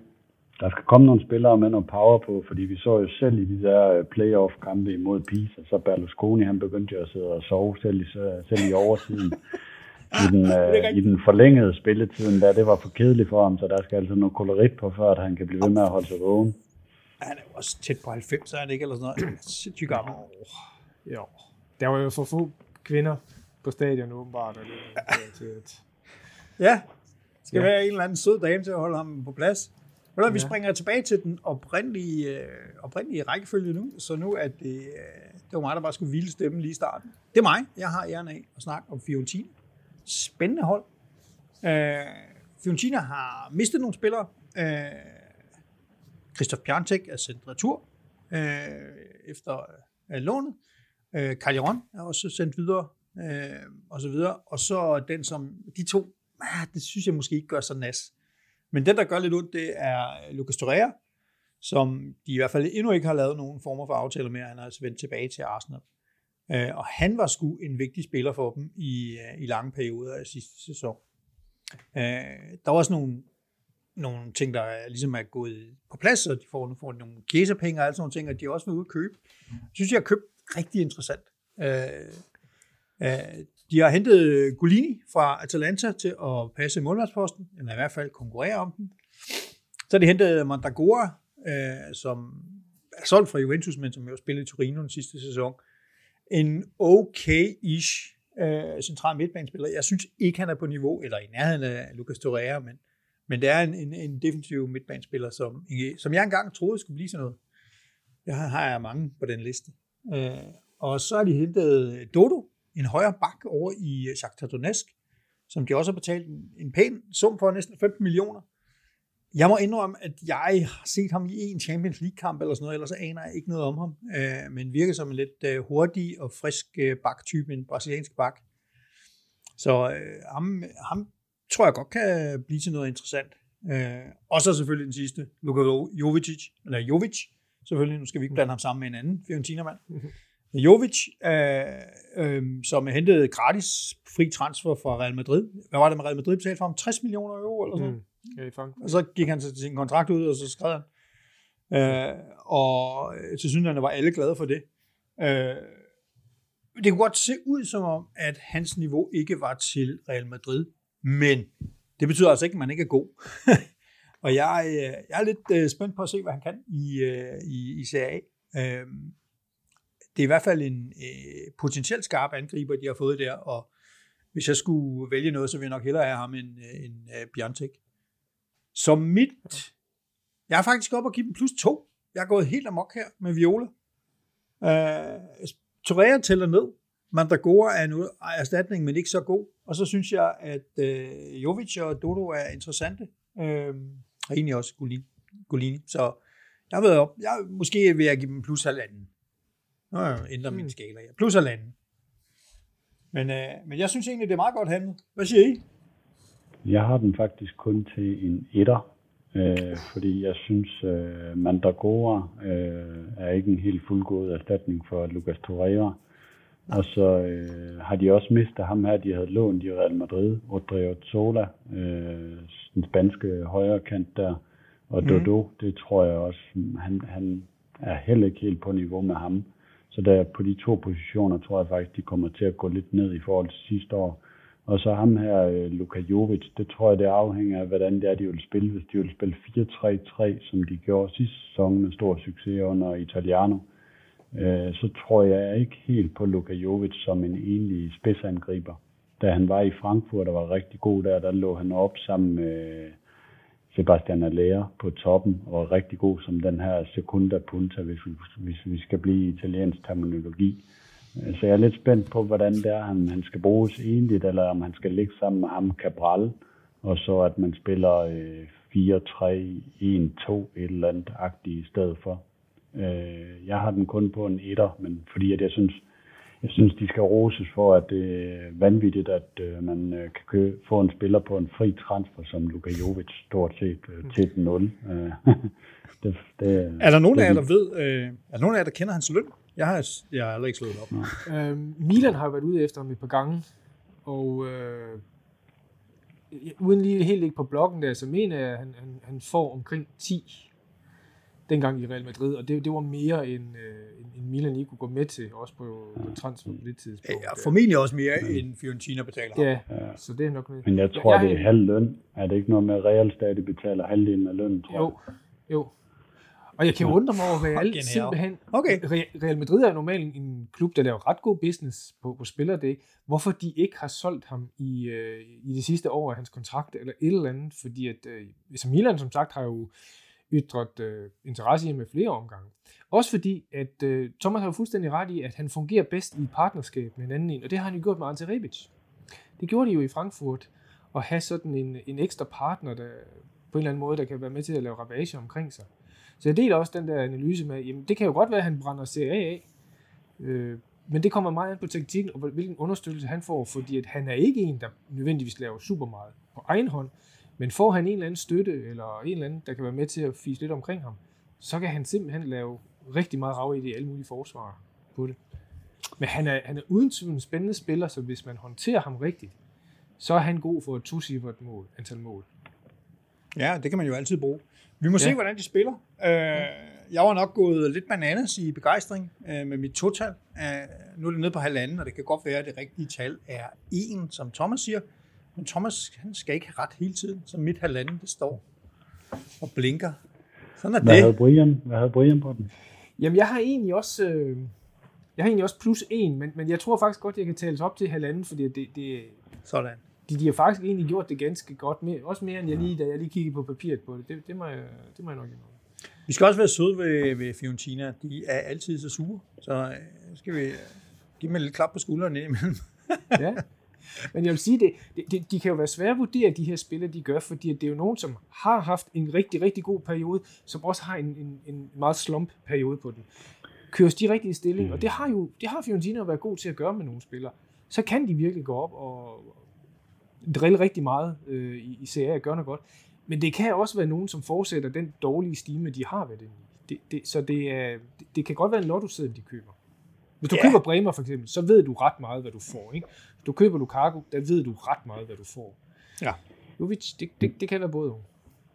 Min forudsætning for at give dem et et-tal kun, øh, det er også det her med, at de skal ud og spille Europa øh, næste sæson. Og der synes jeg, de, skal, de mangler noget bredt. Hvis der er nogle af de her bærende spillere, øh, der ryger ud, især i forsvaret, der synes jeg, de er lidt tyndt besat. Så jeg synes, de skal gøre lidt mere for at komme højere op, men de har selvfølgelig stadig noget tid.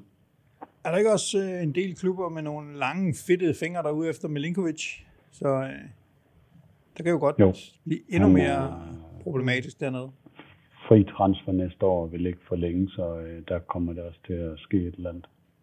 Ja, og så skal du ud og finde en fuldgod erstatning. Ja. Nå, øh, Brian, Sampdoria, ja. Hvad kan vi, øh, kan vi sige noget begavet om dem? Ja, de har godt nok også haft lidt af en exit. Øh, Torsby, Sensini, som selvfølgelig har været på lån, men som egentlig gjorde det okay, synes jeg, ved den. Øh, Ekdal, Yoshida, og det er jo nogen, jeg ser som lidt nogle bærende spiller ved den. Og hvad der kommer ind i stedet for, det er Caputo, det er Sabrini for eksempel, og det. Øh,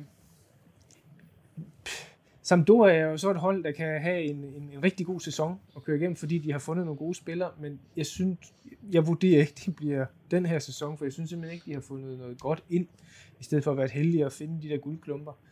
Jeg vil vurdere den til en, en minus 1 til det, og det er fordi, de, det er jo ikke fordi, de lå pokkers godt sidste år, men jeg synes heller ikke, de har forstærket sig sådan, de nødvendigvis ryger længere op i tabellen på det. De lå jo et stykke tid og kæmpe lidt med nedrykning også. Så det er en minus 1 for mit vedkommende der. Uh, minus 1 på Samp.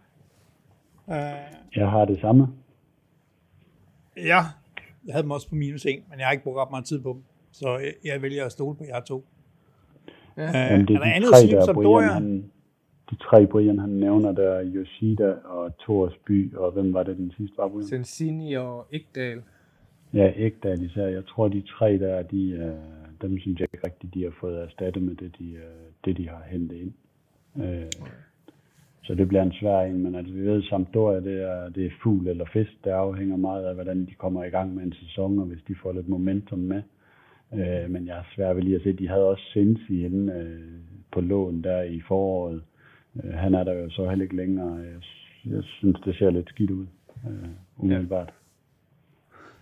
Ah, det synes jeg Ja, og, så, og, så, og hvis en spilkoncept det jo har været at øh, hamre den op på øh, højt op i luften, og så håbe på, at Torsby han vinder, som han ja. også gjorde. 9 ud af 10 øh, midtbane hovedstødsdueller. Uh, den bliver svær at leve uden der. Ja. Skal, vi lige, uh, skal vi lige nappe Atalanta, inden at vi laver en lille spændingsbreak? Hvad siger du, Thomas? Har du noget at sige om Atalanta? Yes, de er flotte blåsorte farver der. I en forkert by. Øh, Atalanta, hvad var deres problem øh, sidste år? Det var det der angreb, der lige pludselig gik helt koldt, da Zapata, han, øh, Zapata, han blev skadet der midtvejs. Og så, øh, så scorer de bare ikke nogen mål, og passer lidt til med at blive topscorer. Øh, så de er jo nødt til at finde noget der frem, der kan opveje det, eller opveje den risiko, der er, for at en af de spillere bliver skadet igen. Øh, forsvarsmæssigt var det ikke helt det store problem for den. Øh, sidste år, de, øh, de indkasserede de der 48 mål, som de gjorde i den foregående sæson. Så det er offensivt, der skal ske et eller andet. De har ikke noget europæisk i den her sæson. Øh, så de har egentlig de har heller ikke gjort så meget på markedet, og, og jeg synes heller ikke, de har det vilde behov for det, i og med, at de ikke skal ud og spille Europa. Nu vi så se, jeg kunne se, der var en historie, der tjekkede ind i går aftes, at Palomino, forsvaren, der er testet positiv for en androlon.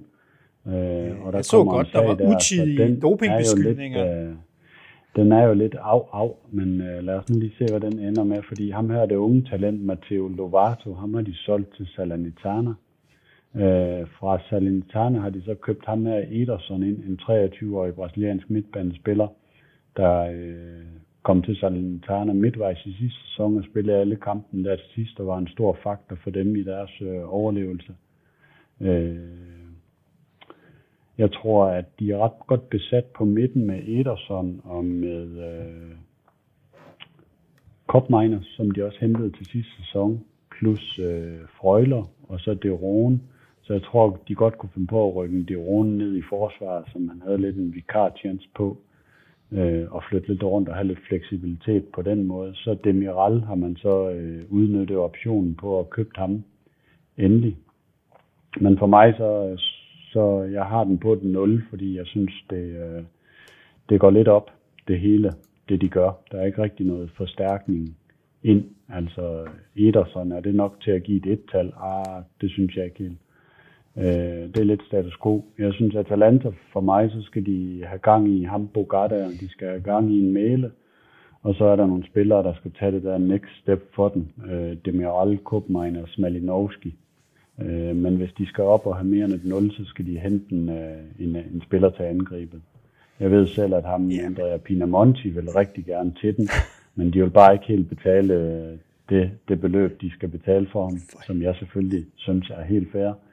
Jamen, er, der nogen, en er der nogen klubber, med, er der nogen klubber, der ikke har pushet Piemonti til? det, er, det er standard. Der er fire klubber i spil der, og det er bare med at pusse ham. Hvis man kan få en halv euro mere, for en eller anden klub, så er det bare den, man sælger til. Men for din angriber ind med kvalitet, så vil jeg også gerne give den med det tal, men ellers er det meget status quo. Man kan også sige, at øh, vi regner med, at Zapata kommer tilbage, øh, og øh, han har jo sine angrebsmarker, som jo også laver mål, når, han, øh, når de to er stadigvæk er friske, så, så har man, i, altså en klub af den størrelse, har de råd til at have en tredje rigtig god angriber, ud over Bogar, i don't know. Jeg tror, de skal satse på, at Zapata han, han øh, holder sig skadesfri når, med lidt færre kampe. Ikke? Hvor vi jo huske ham. Han var jo et monster, der, da han var på toppen. Ja. Den næste, jeg har, nu begynder det at blive rigtig øh, lækkerier her, ikke? så jeg tænker, at vi lige tager et lille kort break, øh, og så, øh, jeg skal lige øh, have fyldt kaffekoppen op, og sådan noget, så vender vi tilbage med øh, nogle rigtig lækkerier. Er det okay? Yes. Yes. Yes, vi er tilbage, og jeg lovede jo, at nu øh, kom fyrværkeriet i gang, øh, og øh, det starter sådan set med øh, Lazio, øh, som en af de, øh, i runde to her, en af de store klubber, eller større klubber, øh, Lazio, og øh, de har lavet noget, som næsten kræver, en, øh, at det bliver fejret over hele Italien, øh, og det er jo, det lykkedes dem at sælge Murigi. Øh, så, så ikke en, så en skraldespand, men ham fik det ud. Øh, og så har de en del kontrakter, der er løbet ud. Øh, de to målmænd, øh, Stakoccia og Peperena. Peperena spiller ikke nogen speciel rolle, men, øh, men øh, han er da i hvert fald også væk. Og så øh, Lukas Leva, øh, endelig taget hjem til brasiliansk fodbold. Og, øh, og så Luis Felipe, som, øh, som smuttede fra forsvar. Og specielt øh, Luis Felipe, måske Stakosja, det er nogle af dem, der, der gør lidt øh, nas, men de har jo heldigvis øh, hentet ind den anden vej, vores venner. Øh, Maximiliano, en ung portugisisk øh, forsvar, eller øh, målmand, har de hentet ind fra Granada. Jeg ser utrolig lidt øh, anden liga i øh, Spanien, så jeg ved ikke, om han er god. Men øh, de har vurderet ham til at være 10 millioner værd. Marcos Antonio, øh, har de hentet i Shakhtar Donetsk. Det er sådan lidt en tilbagevendende ting, det havde vi også tidligere med nogle Shakhtar Donetsk-spillere, der hænger fast, og nu bliver sendt videre der. Ung brasiliansk midtbanespiller, øh, glimrende. Så er de Sakani, øh, har de endelig fået hentet det helt over fra, øh, fra Hellas Verona. Øh, så er der Casale, som sådan en ung midtbanespiller, som spillede lidt i Verona sidste år. Og så er der en, der hedder øh, Mario Gila, som er en ung spansk forsvarsspiller, som bliver hentet fra Real Madrid. Det er dog Real Madrid Castilla, eller Castilla, som er det her ungdomsholdet, og igen ikke en, jeg har set noget særligt til. Og så er der jo signatursigningen over dem alle, Romagnoli. Uh, så hvis man kan have et transfervindue, hvor man sælger Murigi og henter Romagnoli, så, uh, så må der være noget ved det. Og jeg har også givet dem et plus et. Uh, i, og det hænger lidt sammen med, at jeg ikke rigtig ved. Lukas Leva var jo vigtig i perioder, men også øh, måske hans vigtighed har aftaget en hel del her til sidst, og øh, må ikke øh, Marcos Antonio eller nogle af de andre kan, kan gøre det på samme niveau, øh, som han i hvert fald kunne her i slutningen af sin karriere. Øh, så jeg synes, Lazio står egentlig meget godt, bortset fra, selvom der er mange navne, der er røget ud, øh, eller står plus en af min vurdering. Hmm. Hvad siger I? Altså, jeg vil nok give dem en plus to, fordi der er mange, der er røget ud, det har du ret i, men de er stadigvæk. Så beholder de sms. Og jeg tænker lidt, hvad, hvad er det, der skal til, for at han går væk på et tidspunkt? Vi hylder ham altid som en kæmpe god spiller, og han bliver rygtet til alle mulige øh, klubber, men han bliver sgu i Lazio hele tiden igen. De må gøre noget rigtigt ved det. Og vi kan altid diskutere, hvor god han i virkeligheden er, men, men han er i hvert fald en vigtig spiller for dem. Og så Romagnoli tror jeg er, er mere vigtig, end, end hvad vi lige ved for den. Han er en, en dreng, der kommer hjem. Han er jo også en dreng, som jeg synes, der måske er dårligt opdraget, for han behandler ikke hans tidligere klubber specielt godt. Det er sådan noget helt andet. Men, men der er et eller andet i det, og jeg tror rent faktisk, han vil spille godt for dem. Fordi at noget af det, han manglede i Milan, det var, det var at have hovedet det rigtige sted. Han virkede som om, han var andre steder. Han så fodbold i stedet for at spille fodbold. Det kunne jeg håbe for dem et eller andet ja. sted, at nu er hovedet på plads, og så bliver han øh, den forsvarsspiller, vi måske har set glimt af en gang imellem. Altså, jeg håber ikke, han gør det mod Milan. Men, hvis han øh, bliver til det, som vi troede, han skulle blive til, da han skiftede fra Roma i en relativt stor transfer, jamen så, så er det jo fantastisk hentet. Og hvis, han bliver, hvis det bliver mere øh, af det, vi så i øh, Milan, så er det, ja. så er det lidt op ad bakke. Så, øh, så har Thomas noget at skrive noget mere om men, øh, på Twitter. Men, øh, det skal han også have. Ja, det skal han. Uh, og så er der jo nogle ubekendte, altså nogle af de her unge spillere, de har hentet, som jeg ikke har så meget uh, kendskab til, specielt ikke dem fra spansk uh, anden division eller uh, serie B, uh, kalder jeg dem i mangel på et bedre navn. Uh, men så Kanye og Marcos Antonio, det er okay navne, altså. Det, uh, det skal mm. nok, uh, det er, jeg, jeg, jeg synes, plus to er voldsomt, men uh, hvad siger Thomas? Enig, jeg havde dem også til det et tal, der du selv har. Øh, og jeg tror, at Lazio, det afhænger lidt af de der øh, fra spansk fodbold, du nævner der, som jeg heller ikke kender, fordi at det ser jeg også meget, meget lidt af. Men hvis øh, Sarri, han får nogen ind, der vil spille øh, bolden ud øh, nedefra, og det rimer det jo lidt på i Spanien, og, ja. og så har Romagnoli til at støtte op omkring det, øh, så tror jeg også, det er Lazio, de de har brug for at få lidt mere styr på øh, den der bagkæde teknisk i forhold til at spille i stil. For midtbanen tror jeg er rimelig ok med ham der Antonio fra Shakhtar i stedet for Lucas Lever. Så synes jeg, der er lidt rygter omkring Luis Alberto, at han måske kunne være på vej ud retur til Spanien. Så jeg kan ikke svinge mig helt op på et total øh, på den, bare fordi de måske beholder Milinkovic Savic. Jeg synes stadigvæk, de er lidt tynde, øh, hvis nu en Immobile øh, bliver skadet, øh, fordi Morigi var stinkende ring, men hvad er det lige ellers, de har til den der angriberposition, og de skal ud og spille Europa. Så øh, jeg har den kun på en etter. Okay, de bliver på en etter indtil videre, selvom øh, det er noteret, at Brian øh, var meget, meget positiv over for Lazio. Det er der Lazio-fans, der bliver glade for. Øh, yeah. Jeg er også lidt spændt på at se det, men det, de skal heller ikke lave meget andet, end det, de gjorde sidste år. Altså, jeg ved ikke, om de har et hold til Champions League. Det tror jeg ikke, de har. Øh, og så med hensyn til, øh, til Milinkovic Savic, jamen, altså den eneste forklaring på, at han stadig er der, det er jo, Lutito øh, kræver nogle helt vilde beløb, når folk henvender sig, og øh, ja, så må han ja. jo gå sin kontrakt ud. Ja, det er jo, det er jo så simpelt. Ja, ja. er anderledes er den ikke. Lazio fik en plus ener. Øh, nu kommer vi til noget spændende her det var Lazio også. Nu kommer vi til noget rigtig spændende her. Nogen, hvor der virkelig sker ting, og så er Napoli, Brian, ja. dem har du kigget på? Det har jeg. Og jeg synes jo faktisk, det er sørgeligt, hvis jeg sådan lige skal, skal starte med at komme med en form for konklusion på det. Jeg synes jo, der er jo, der er jo nogle, nogle ret store spillere, øh, også bærende i Serie A, synes jeg, som har underholdt i mange år, som har forladt den klub. Skal vi starte med Koulibaly? Måske den bedste forsvarsspiller i par år eller tre synes jeg har forladt. Øh, Mertens har forladt, Insigne har forladt, Milik har forladt. Det, det er jo bærende spillere, som øh, har bragt den klub derhen, hvor, hvor de kan spille i Champions League. Hvem har de så fået ind i stedet for? Jamen, hvis vi tager en erstatning for Koulibaly, så har de jo næsten lige øh, hentet øh, en sydkoreaner, en ordentlig klipper, der hedder Min Ye Kim, tror jeg, han øh, udtales. Han skulle også være ret kompromilløs i hans øh, forsvars øh, stil og det. Men er det ikke for, det er for tyrkisk fodbold eller sådan noget, ikke? Jo, for færdig, ja. Men han er jo ikke en erstatning for Koulibaly. På nogen måde. Altså, ham kan man jo ikke erstatte bare sådan.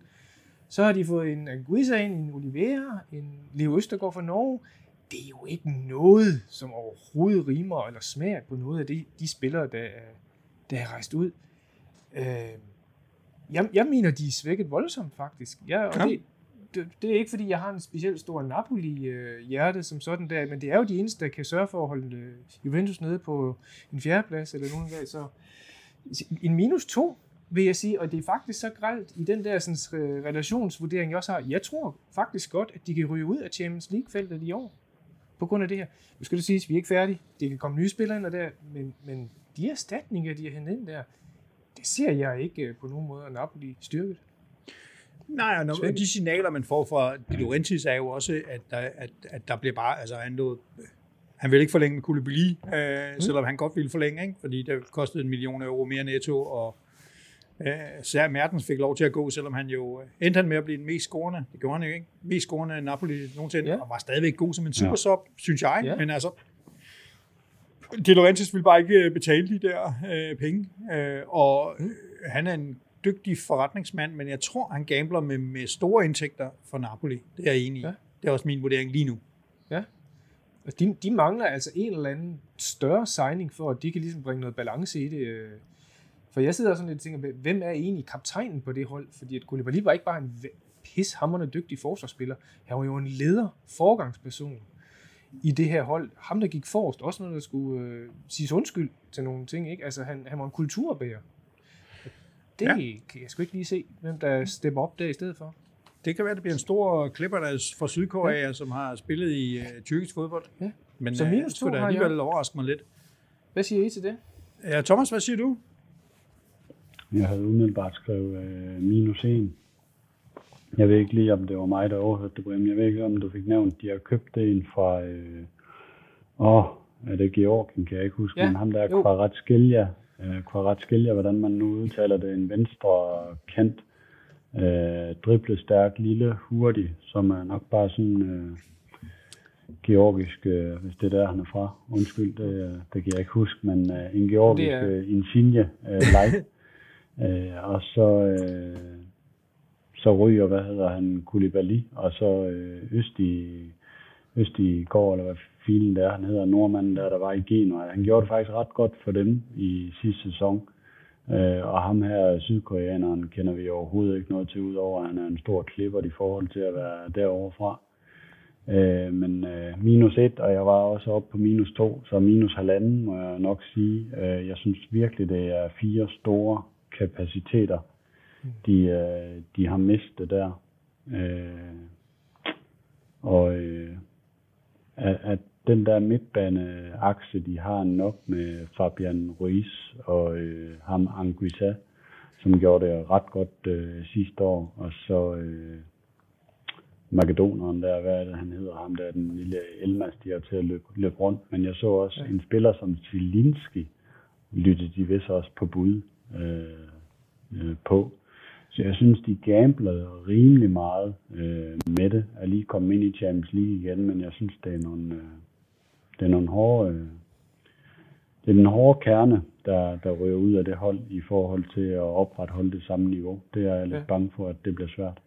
Altså man skal jo også lave et generationsskifte på et eller andet tidspunkt, ja. øh, og væk fra det oprindelige Sarria. Der må man sige, nu er de helt væk. Jeg kan ikke huske, om der er, der, der er kun en eller to tilbage. Men jeg havde egentlig også troet, de, og det kan jo de jo stadigvæk nu, der er jo tid tilbage, ikke? men jeg vil også tro, man vil sige, nu skal vi bide os fast i den her, altså vi skal ikke gamble med den her top 4, der er så vigtig. Vi har tidligere i dag snakket om, hvor meget indtægterne betyder, og der er rigtig solide indtægter, som, øh, som ligger mellem 40 og 80, op til 100 millioner, hvis man, hvis man gør det godt. Ikke? Mm. Det er rigtige penge, som man ikke kan stå uden. Så jeg, jeg, jeg, jeg, jeg forventer at se noget mere fra dem, for ellers så er det da også enig i det der minus halvanden. Altså. Og, og en ting er vores, vores tal, altså minus 1, minus et, men der er jo også, hvad gør andre klubber? Og nu, nu, nu kommer der jo en spændende klub næste gang, ikke? Og det kan man jo sige, den, den opruster jo voldsomt, og vil gerne ind i de fine selskaber i top 4. Og der ser jeg jo sådan set, at Napoli er svækket nu, men hvis de andre klub, der lige under, styrker så meget, så, så får Napoli det sgu svært. Og Atalanta blev vi lige enige om, at det var status quo. Ikke? Så kunne få de Sabatar tilbage og sådan noget. De skal ikke spille Europa. De kan godt øh, nappe i hælene på en fjerdeplads et eller andet sted. Ikke? Jo. Men lad os da bare springe til, til det der nu. Nu havde vi... Øh, jeg ved ikke, om det siger noget. Det gør det nok ikke. Måske lidt om, øh, om, øh, om øh, De Laurentiis, men den her Kim-signing her var noget med et øh, fistbump på, øh, på Twitter. Og så, øh, og så skal vi til en klub, der har, der har signet en anden spiller og gjort det på en lidt anden måde. øh, har du lidt øh, at sige om vores venner nede fra Roma, Thomas? Der var flere folk på gaden i går, end der var til indsættelsen af Donald Trump i USA i hvert fald. Skal du sgu ikke sige til Trump, mand.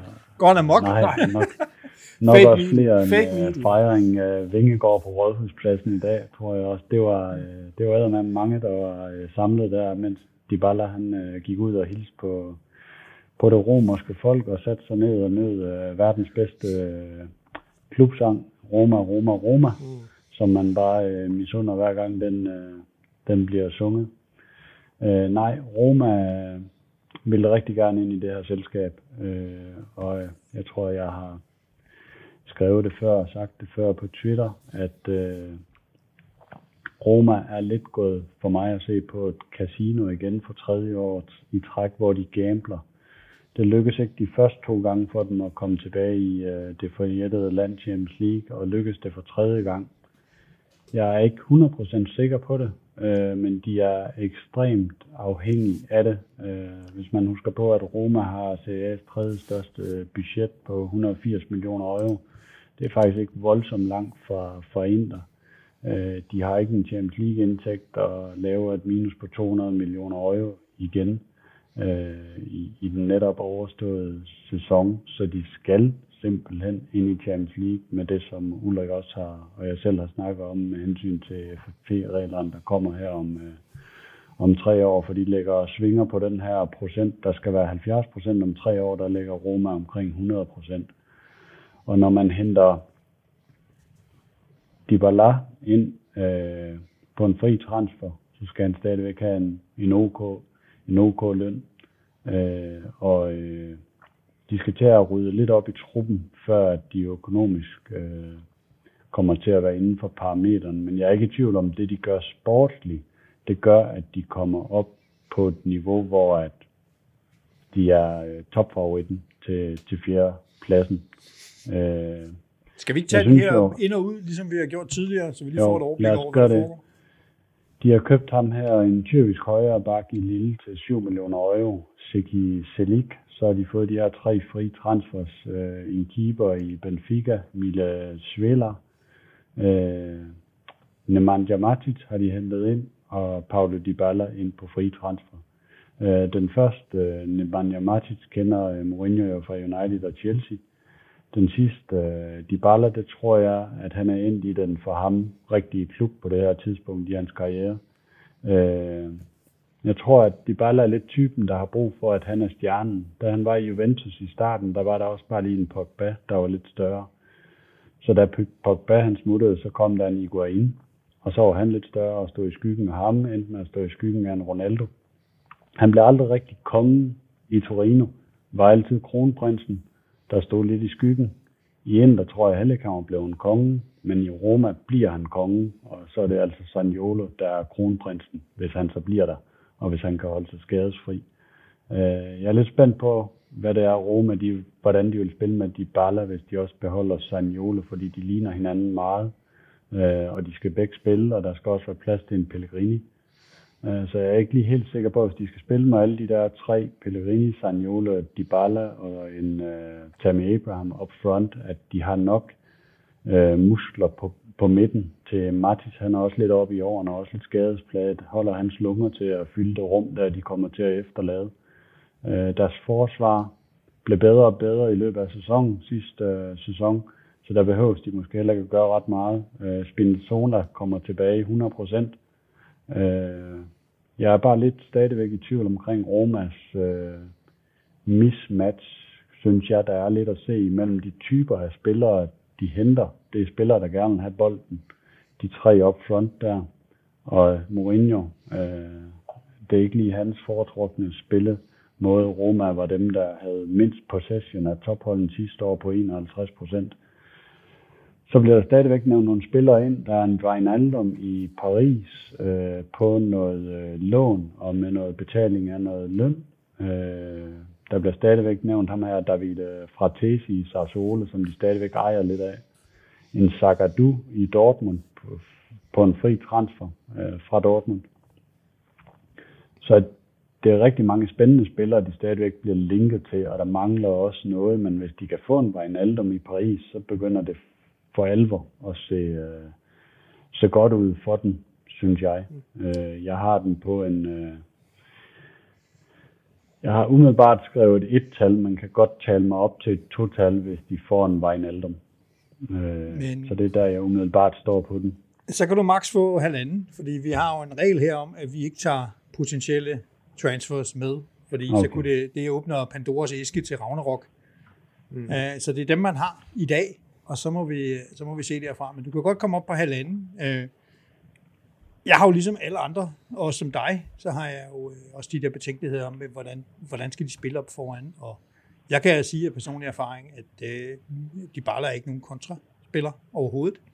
Jo, han kan jo muligvis slå den bold, som nogen skal løbe efter, men, men han løber ikke selv øh, hurtigere, end, øh, end jeg gør. Øh, så, så, så, så det, bliver, det bliver rigtig spændende at se, hvad, hvad han får ud af det. Og Matic, ah, det kan også godt gå hen og blive noget, der ikke bliver kønt, ikke? men i don't know. Jeg, jeg tror, Mourinho har bedre styr på det, end jeg har. Og han er heller ikke, og han er heller ikke en presspiller. Det er jo heller ikke Nej. ham, der starter første pres i det. Så han er jo lidt en gudsbenået, men også lidt luksusspiller, som, som når han får bolden, så kan han gøre vidunderlige ting, men han gør ikke meget for nødvendigvis at selv hente den bold, eller selv give den videre der. Ikke? Og det, jeg, jeg tænker også, at det, det kan jo gå helt vildt godt for ham dernede, for han får en masse dejlige pladser, de vil altid søge ham og spille ham, men det kan også, han kan også blive fuldstændig løbet over af modstanderne, og han ikke får noget som helst del af spillet, fordi at, at øh, Roma overhovedet ikke får bolden. Det er de gode til. Andre hold bliver gode til at spille udenom. Det er åbent. Men man kan vel sige, for, for Romas selvforståelse som klub og alt det der, så har Transson i hvert fald givet dem et boost. Men, men jeg, jeg, jeg, vi ser, jeg har altid de der billeder der, det. Er jo skide smukt, de synger Roma, Roma, Roma dag. Jeg sidder bare og tænker på, burde de ikke gøre så, når de har vundet noget, ikke? Og der mener jeg ikke Europa League i stedet for. Altså, og gud, hvor ser han også tabt ud midt i det hele, når han sidder der, arme mand, lille, lille dreng, der sidder der, og, og alle dem foran, tænker efter tre måneder, hvis han ikke præsterer, så har du den samme flok, der buer af ham, ikke? Jeg synes, det var smukt. Det må jeg sige. Jeg var meget øh, rørt af det, også fordi jeg ønsker ham alt det bedste. Jeg er ikke sikker på, at han får det bedste i Roma, men, men, men det er i hvert fald et bedre bud end, end hos Juventus. Øhm, og hvis han kunne få lov at spille i et tomandsangreb, øh, som sådan en øh, øh, sekunder punta hængende bag ved Abraham, gør hvad der passer ham, og ikke have for mange defensive pligter, og en stærk tremands midtbane bagved, så vil han være helt fantastisk giftig. Men så skal du jo Sanjolo væk, ikke? Øh, mm. og så skal Pellegrini ned og spille som en af de tre. Øh, sådan vil jeg gøre det. Men der er jo formentlig, det tænker jeg tit over, der er nok en grund til, at øh, Mourinho får 10 millioner euro for at træne, og jeg får 0. Så mm. Et eller andet sted tror jeg, at han har bedre forstand på det, end jeg har. Men hvad siger vi? Halvanden, måske? Roma? Jamen, vi kan også vente, når man siger, hvad skal der til for, at de får en tur? Fordi jeg har dem egentlig på en tur. Hvis, hvis, øh, hvis ikke... Ud fra de forudsætninger, de har, og hvad de kan få, så synes jeg jo sådan set, de er jo på at, at tage det ind, som vil give både lidt markedsføring, men også noget spillemæssigt i det. Om ikke andet, så giver han i hvert fald super konkurrence på træningsbanen. Ja. Ja, jeg, jeg vil sige, Men, øh... Martic, jeg havde godt set en bedre midtbanespiller end Martic, hvis jeg skal være helt ærlig, hvis jeg skulle øh, hives helt op på total. Men det ja. kan jeg sagtens gøre, fordi okay. det er lige meget. Jeg er ligeglad. Jeg er ja, okay, nok. Den, den, så den øh, medgørlig. Hvad siger Thomas? Du kan ikke hives med op med ja, længere op end halvanden, vel? Nej, men altså, hvis vi skal tage stilling til de spillere, der er landet, det skal vi. så mangler de en Wijnaldum og en Fratesi, før at de kan gå fra en etter til en to og midtbane okay. med Martic. Øh, det, det er for, øh, for tyndt stadigvæk, synes jeg. Ja, fair nok. Okay, købt. Yes. De får halvanden. Det er, vi skal sgu ikke være fedte. Øh, så har vi tre hold tilbage. Jeg skal lige sige, inden vi går og tager hul på de tre hold, som folk kan se, om de har lyst til, om de har gæt dem. Øh, men vi snakkede om Roma, da vi lavede vores sæsonafslutning, og vi gav dem faktisk nogle klø. Øh, et af de største budgetter i ligaen, de er igen endt uden for noget, der er spændende. Og så havde vi en god snak om, hvad skal de gøre? Altså, fordi der er det her between a rock and a hard place. Skal du lave en Milan? Mm. Det vil sige, skære helt ned, få styr på økonomien, og så håbe på et ungt hold, der kan blomstre op? Eller skal du lave en lige så karikeret PSG og købe dig ind i top 4? Og man må sige, at det er den sidste, Freaken har, har valgt, ikke? At prøve simpelthen at møve sig ind, og måske udnytte, at, øh, at, at Napoli og De Laurentiis ryster på hånden, og at, øh, og at Atalanta er gået i stå. Ikke? Jeg ser dem det, som... Det, ja. det er jo samme strategi som lige din, din tidligere kære kineser, Johan Lee prøvede jo, ikke? Altså, ja. kom, til, kom til magten hurtigt, og så fyre 200 millioner af, gjorde han jo, eller et eller andet, og så købe en masse spillere, og så håbe på hurtig succes. Og kan jo bare se, hvordan det gik i Milan. Det gik sgu ikke godt. Øh, Nej. De fastholdt jo i den der nedadgående spiral, og øh, hvis, hvis øh, vi skal tale lidt ud fra empiri og hvad vi ellers sådan kender til, så, så taler det vel også lidt for det, at det ikke nødvendigvis måske er i år, Roma kommer op i top 4, men det kan godt være. Det kan være jeg tror på det.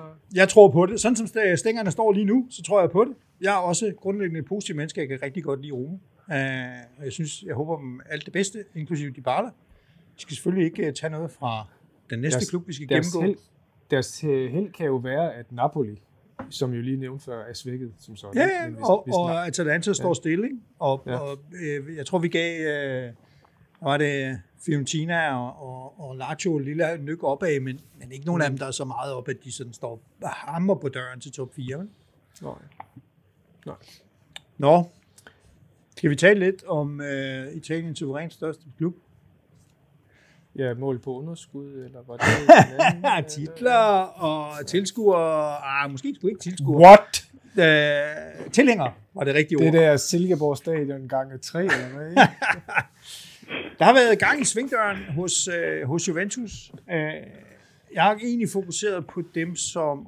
Altså, fordi der er mange, der ikke rigtig har været i klubben, og så blevet solgt videre. Mandragora snakkede vi om tidligere, har jeg sådan set ligeglad med, fordi vi prøver at vurdere sidste års hold mod et fremtidigt hold.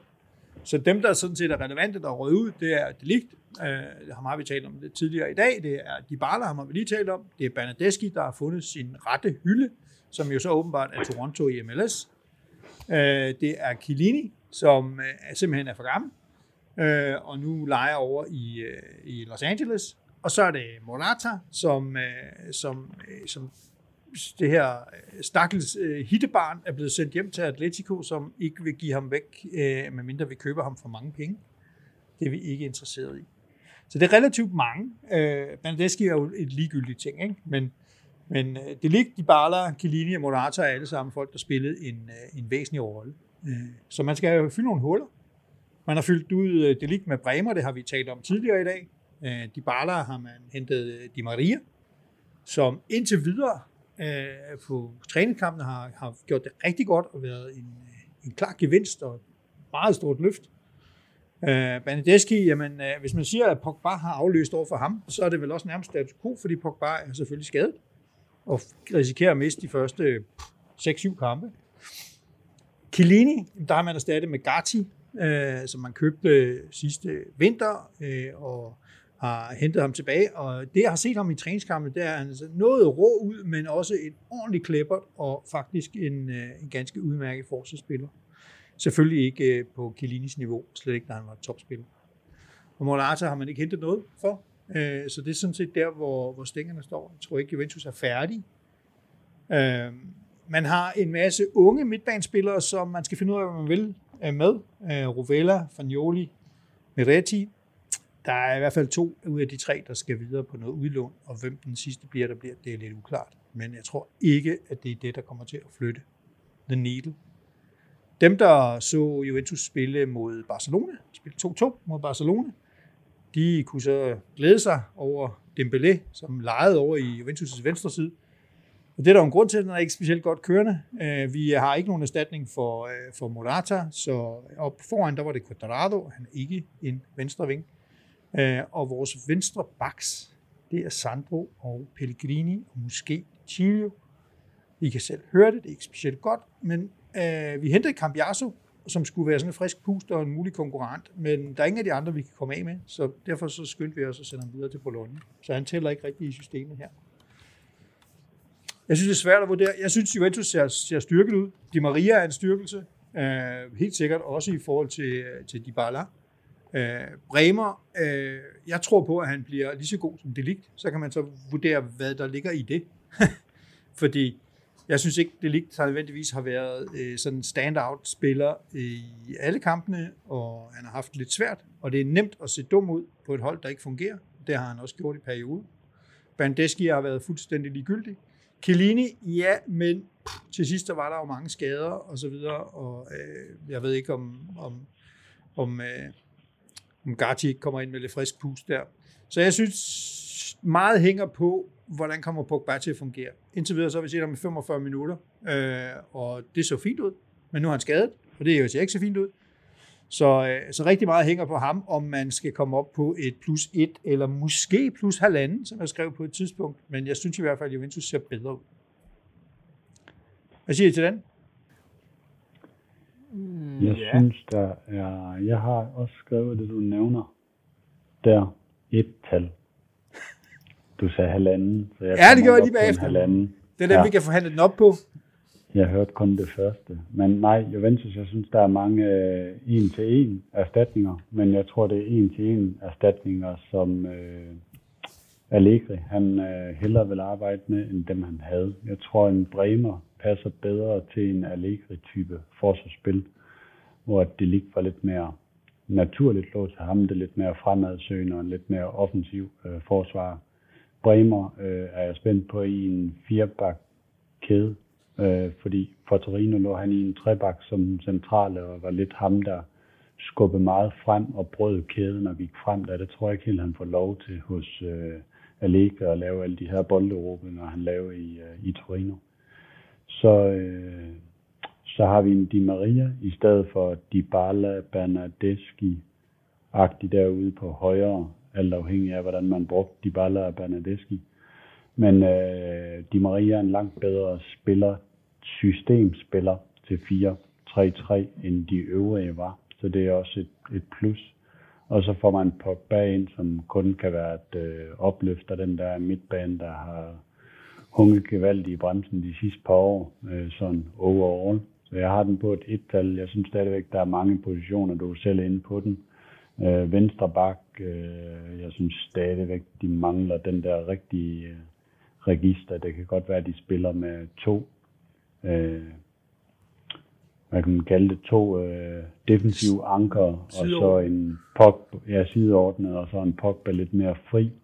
Synes stadigvæk, man mangler øh, noget på en venstre kant, øh, og man mangler stadigvæk en, en fuldgod erstatning for en, for en Vlaovic. Jeg ved godt, der er en Moise Kane, men ah, er, det, er det helt nok? Det tror jeg ikke. Øh, Jeg synes stadigvæk, der er de der tre positioner, man skal gøre noget på, før jeg vil svinge mig højere op end et et-tal. Du er en hård mand. Måske har lavet to mål mod Barcelona. Er det ikke nok for dig? Åbenbart ikke. Nej. En Tør. Nej, det er, jeg har heller ikke ændret holdning til ham, andet end at øh, jeg blevet bekræftet, at han danser helt utroligt irriterende. Uh, men ellers har jeg ikke rigtig ændret holdning til ham. Jeg synes heller ikke, han er god nok. Uh, og der kommer også formentlig en, uh, en backup-angriber, men, men for mange af positionerne, så er det jo det med Juventus, som jeg lige gennemgik med venstre bak. Der er ikke nogen tvivl om, at man gerne vil spille Cambiaso, eller måske endda en endnu bedre venstre bak. Men du kan jo ikke have fem derude, og så skal, hvad skal Sandro og Pellegrini lave? Og der er ingen, der vil købe dem. Hmm. Så Ja, jeg vi sad enige om halvanden? Ja, for jeg sad sådan og tænkte, det er et eller andet, for mig er det et eller andet sted mellem øh, en, en halv og en hel. ej! Og, og, og grunden til det, det er det der, da jeg sad og kiggede ned over det, og så, så hvor er det, jeg synes egentlig, at har hævet det? Jeg, jeg vil egentlig mene, at, at Bremer i, øh, i Allegris opsætning nok kan, kan blive en styrkelse over for, for Delict, for Delict havde fandme nogle gange nogle hjerneblødninger. Det tror jeg simpelthen ikke, Bremer får. Altså, Delict kunne virkelig koste et mål en gang imellem. Men, men der, hvor jeg sidder og tænker, hvornår bliver Juventus farlig for mig, det er sådan set ikke på de her nye spillere. Heller ikke Di Maria, fordi at jeg synes, Di Maria har brilleret i mange andre ligaer, der ikke har været så god forsvarstænkende som den italienske. Så jeg er ikke sikker på, at han brænder igennem. Når, når de når Juventus rigtig bliver farlig for mig, det er når Chiesa kommer tilbage øh, skade. Så, så, fordi så har du også et godt kop hook op sammen med Vlaovic. Så, så det er ingen, der er ingen tvivl om, de har erstattet dem, de har mistet. Dem har de også erstattet lidt bedre. Men, men jeg ligger et sted mellem halv og, og en hel. Der taler vi også om, det er jo en relativt okay trup fortsat, der køres med. Ikke? Men øh, Og så tænker jeg, hvis, de, hvis vi lægger de to bud sammen, så giver det jo halvanden. kommer an på, det kommer an på, hvordan faktorerne står. Ikke? Ah, nej, en halv plus en hel, ikke? Ej, okay, ja, så får I lov til at blive på en. Men så kan I æde jeres ord, når vi kommer til mig. De, de er stærkere end sidste år. Det, det, det, det er vi helt enige om. Øh, jeg synes også stadigvæk, de mangler noget for at blive skræmmende igen. Altså den der med, rigtig mange udråber dem til favorit igen. Den, den, den ser jeg ikke. Den køber jeg ikke nødvendigvis. Det gør jeg, når Chiesa kommer tilbage. Fordi så har de fandme nogle gifttænder foran der. Det har de ikke, som jeg ser det lige nu. Di Maria kan brænde igennem, men han er også en meget medgangsspiller for mig at se. Men lad os se. Han har været, han har været øh, standout-spiller uden nogen som helst form for sammenligning i de to træningskampe, der har været vist. Men, øh, men det kan jo stadigvæk, øh, det kan stadigvæk ændre Ja. sig ge- gevaldigt. Mangler han også at spille mod nogle store hold, jo. Vi har registreret Brians holdning, og vi glæder os til, øh, til Juventus Milan i den kommende sæson. Mm-hmm. Apropos øh, Milan, der var jeg heldig at vinde et mesterskab. Brian, har du lidt, øh, lidt godt til os med dem? Ja. Zlatan har jo forlænget. Stop det. Og det starter, starter I på minus to. Ja, jeg, jeg, ved, jeg ved sgu ikke rigtigt. Jeg ved det ikke. Hvad skal jeg sige? Hvad skal jeg næsten sige til det? Øhm, altså, for uden at han er en skide til et indslag, så, så, så er det jo god business for ham og for Milan. Forhåbentligvis, fordi han kommer til at kunne løbe i år, øh, når han har lavet den der operation på det. Ikke? Så tror jeg stadigvæk, han kan bidrage med et eller andet på det som sådan. Men lad os nu lige tage ham til, til side, fordi at hans værdi er jo klart bedre på træningsbanen og i, øh, i hvad det hedder, øh, omklædningsrummet, og det er jo også det, der repræsenterer den værdi, han har nu, den der million til halvanden euro, han, han får på det der. Så han er vel mere træner og coach nu, end pisker. Med Scott. Ja, pain in the ass, et eller andet, ikke? Men hvis vi lige skal kigge på dem, der går ud, øh, dem, der i hvert fald sådan er toneangivende, det er jo Kessie, som er rejst, og så er der jo Romagnoli, og så er der jo, det ved jeg ikke, om I ved, Castelliejo er endelig rejst. Han har forladt klubben. Øhm, og hvis vi tager de, de, de altså Romagnoli og Castelliejo, dem synes jeg, det, det betyder ikke en skid nødvendigvis. Øh, det har været øh, brede spillere, der ikke rigtig nødvendigvis har gjort synderligt meget. Jeg tror ikke, øh, der går Milan væsentligt ned i kvalitet. Kan jeg sige, hmm, det kan godt være, at han, øh, der, der, der bliver dyk på et eller andet der, fordi at det er ikke fordi, det er meget tydeligt, hvad han gør. Men han løber sgu meget, og han er en stærk fysisk spiller, så det kan godt være, at det bliver lidt makalele om igen. Man ser det først, når han er væk. Der, hvor det måske kan opveje sig, det er, hvor en af dem, er kommet ind, og det er jo øh, Pobega fra Torino, som, ind, som godt nok har lidt andre karakteristiske. Han er ikke lige så fysisk stærk som, som Kessie. Omvendt set er han teknisk bedre, og, og synes jeg taktisk mere klog end Kessie, men det er ikke en en-til-en erstatning. Men der, hvor Kessie blev brugt meget sidste år, i hvert fald nogle af de sidste 5-6 kampe, det var jo egentlig som en form for, blev lagt frem foran midtbanen, og det var ikke som playmaker, men det var for at bryde modstanderens spil. Der tror jeg, at Milan tænker anderledes i år. De vil gerne have en 10'er eller 9'er, eller eller et eller andet. Og det er jo derfor, de, og vi må ikke tale om dem, der rigtig øh, ikke er kommet ind, men de har i hvert fald udkig efter en belgier, som de er tæt på sidste. Men han kommer på søndag. Vi ved ikke, hvad for en søndag det bliver, Nej. men en søndag en gang. Ikke? Men de har en anden en, som er ret spændende for Bordeaux, og det er Adli. Og øh, en ung spiller der. Og han har altså vist noget ret, ret spændende. Han er fysisk stor. Han har en superb teknik, og han kan altså bare lægge nogle hårde, præcise afleveringer, også i, øh, med en modstander på nakken. Han er det, Brahim Dias ikke er. Altså, Bram Dias har jo selvfølgelig også teknik, og han kan også lægge en men han er jo en, en, en klein type, som hurtigt bliver væltet omkuld. Det gør de ikke. Når han kommer ind og bider sig fast, så har vi en Zidane-like franskmand her, som kan blive rigtig god. Og han kan godt gå hen og blive en, en tier på det. Og det er jo en af de der, som øh, Monika han har fundet øh, ved at scoute godt og grundigt i Frankrig. Og så er der en anden en, som er rigtig god også, det er jo Origi. Divock Origi, en anden belgier. Jeg tror, det bliver den toneangivende belgier i Milano fremover. Og øh, ja, der bliver jo ham, og så bliver det Salas Marcus, og så er der vist nogle andre over. Ja. ikke? Så altså, Øh, må ikke glemme. Men som jo er kommet fra Liverpool, og som på en fri transfer. Og jeg så ham, da Milan spillede mod Liverpool, og Liverpool, eller hvad det hedder, gav jo øh, Milan en lektion, hvor jeg var dybt imponeret over ham, hvor han var god i pasningsspillet, og han kunne score mål. Han var rigtig god i det der sådan, så, treforgangreb, de havde, hvor de spillede op til ham, og så lagde han ud til siden, løb ind igen, tsh, og det gik pishammer stærkt, når det kørte med ham. Og teknisk set, og i hovedet og taktisk set, var han i gear højere end Milan-spillerne. Også Tomori, som han legede med, vil jeg sige der. Hvis han kan overføre det til, øh, til, til noget af Milans spil der, så bliver han meget god, vil jeg sige. Ja. Og der er jo stadigvæk en Giro, og have de to at vælge mellem, og så gammel far til sidst, det er ikke, det er ikke et dårligt udgangspunkt. Nej. Og så, Så Adli, vil- som er den næste Zidane, der ligger lige bagved. Det, han, han, Øh. godt, han skal nok have et år til at etablere sig rundt regn, hvor han kommer ind i forskellige kampe. Så kunne han... Øh, men så tror, tror også, jeg du skal have et år i Milans øh, marketingsafdeling, inden vi køber alle dem der. Øh, tror du? Men, øh, Men jeg har, øh, jeg har Milan til en, øh, en plus 1. Jeg synes, øh, de står styrke på det. Der er steder, hvor Milan klart mangler at, øh, at forbedre sig, og det er jo, øh, det er jo højre siden, som jo er fuldstændig tandløs. Det er jo ligesom en sno på en øh, kold efterårsmorgen, ikke? Den bider sgu ingen. Jo. Forsvaret står egentlig ret godt stadigvæk, og når Kjær kommer tilbage, så tror jeg sgu ikke, det mangler noget der. altså vores øvelse, har vi har også besluttet os, at vores øvelse er en sammenligning af det hold, der sluttede sidste år, og det hold, der forventes at starte i, i år. Så, og sidste år havde I jo heller ikke nogen højre side. Så, Nej. så det er da i hvert fald status quo. Det er rigtigt, men, men Det var et sted, der var potentiale for at opgradere, ligesom øh, I- Juventus' venstre side. i høj grad. I høj Der var grad. billige point til salg. Ja. Hvad, Thomas, køber du den der? Det var, det var en stor salgstal for et lille et-tal, var? Der er jo nogen, der bliver snakket ret meget op. Der, er det der, Den nye Zidane, hørte jeg. jeg ved, nej, jeg, jeg vil mærke det der med noget fra Belgien, og jeg ved ikke, hvad det er for en rangering, han har gang i der. Men jeg, jeg har Milan, øh, ja, Øh, Brian har før talt mig op til at svinge mig højere op. Nu er jeg nødt til at gå med det, jeg har skrevet. Jeg har skrevet et 0, jeg har skrevet status quo med det, vi kender, der er handlet frem og tilbage nu.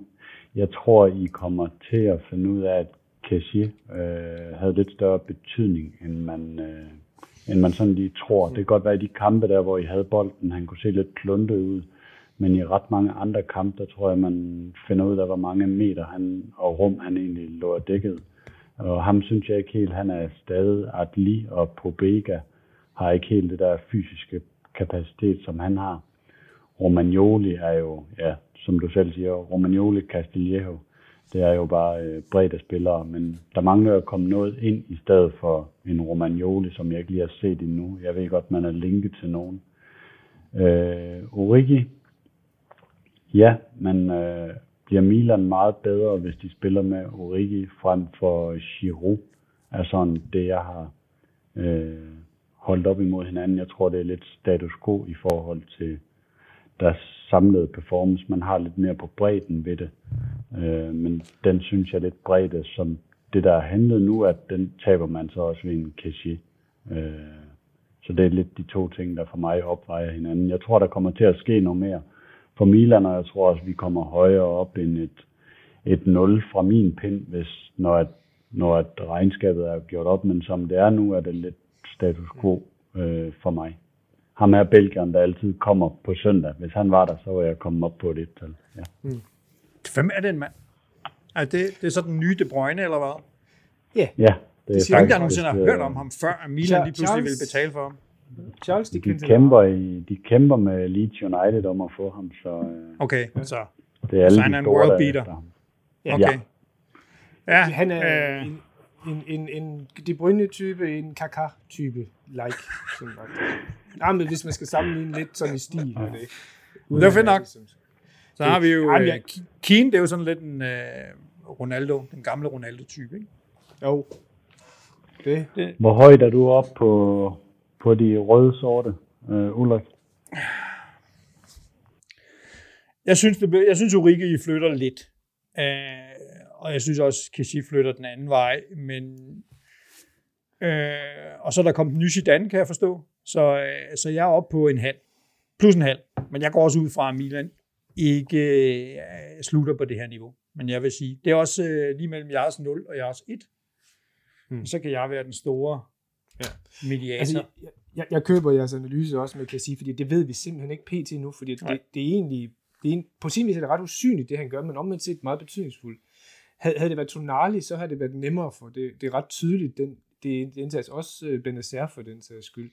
Og det kan være en dark horse. Det kan godt være, at lige pludselig er der et hul i Milans spil på et eller andet tidspunkt, der ikke øh, er udfyldt på nuværende tidspunkt. Og det er muligt, det trækker mere ned, end, end vi lige går med. Ja, altså hvis, hvis, hvis, hvis, hvis ham Pogba, han var, han var næsten lige så god, så var Milan skulle nok ikke i tvivl om, de skulle øh, sende ham retur Nej. til Torino, vel? Så, Nej, det er rigtigt. Jeg tror, han fik lige et ekstra skud fra marketingsafdelingen der, men, øh, men lad os se. Der er også ja. øh, lang tid endnu. Øh, og Milan slutter jo som nummer et, så de behøver ikke at flytte sig ret meget jo. Nej, men det er jo, når, de, når konkurrenterne flytter så meget, så skal man jo passe på, så er stillstanden jo lige med tilbagegang. Jo. Ja, ja, det er rigtigt. Men jeg, jeg, kan, jeg kan også godt gå med til en halv i den forstand, at, godt. at der, der sker lidt på det transfermarked øh, i, i, i positiv retning, men det er heller ikke, fordi det rykker voldsomt. Nej. Apropos nogen, der ikke rykker voldsomt. Skal vi lige nappe Inter? Ja, lad mig slutte af med Inter. Øhm, det her sommervindue, det er altid øh, det er lidt ligesom en tur på cykel, forestiller jeg mig. Det starter med en behagelig nedkørsel. Øh, alle har armen op, og det kører bare derudad, og pludselig så går det sgu også opad.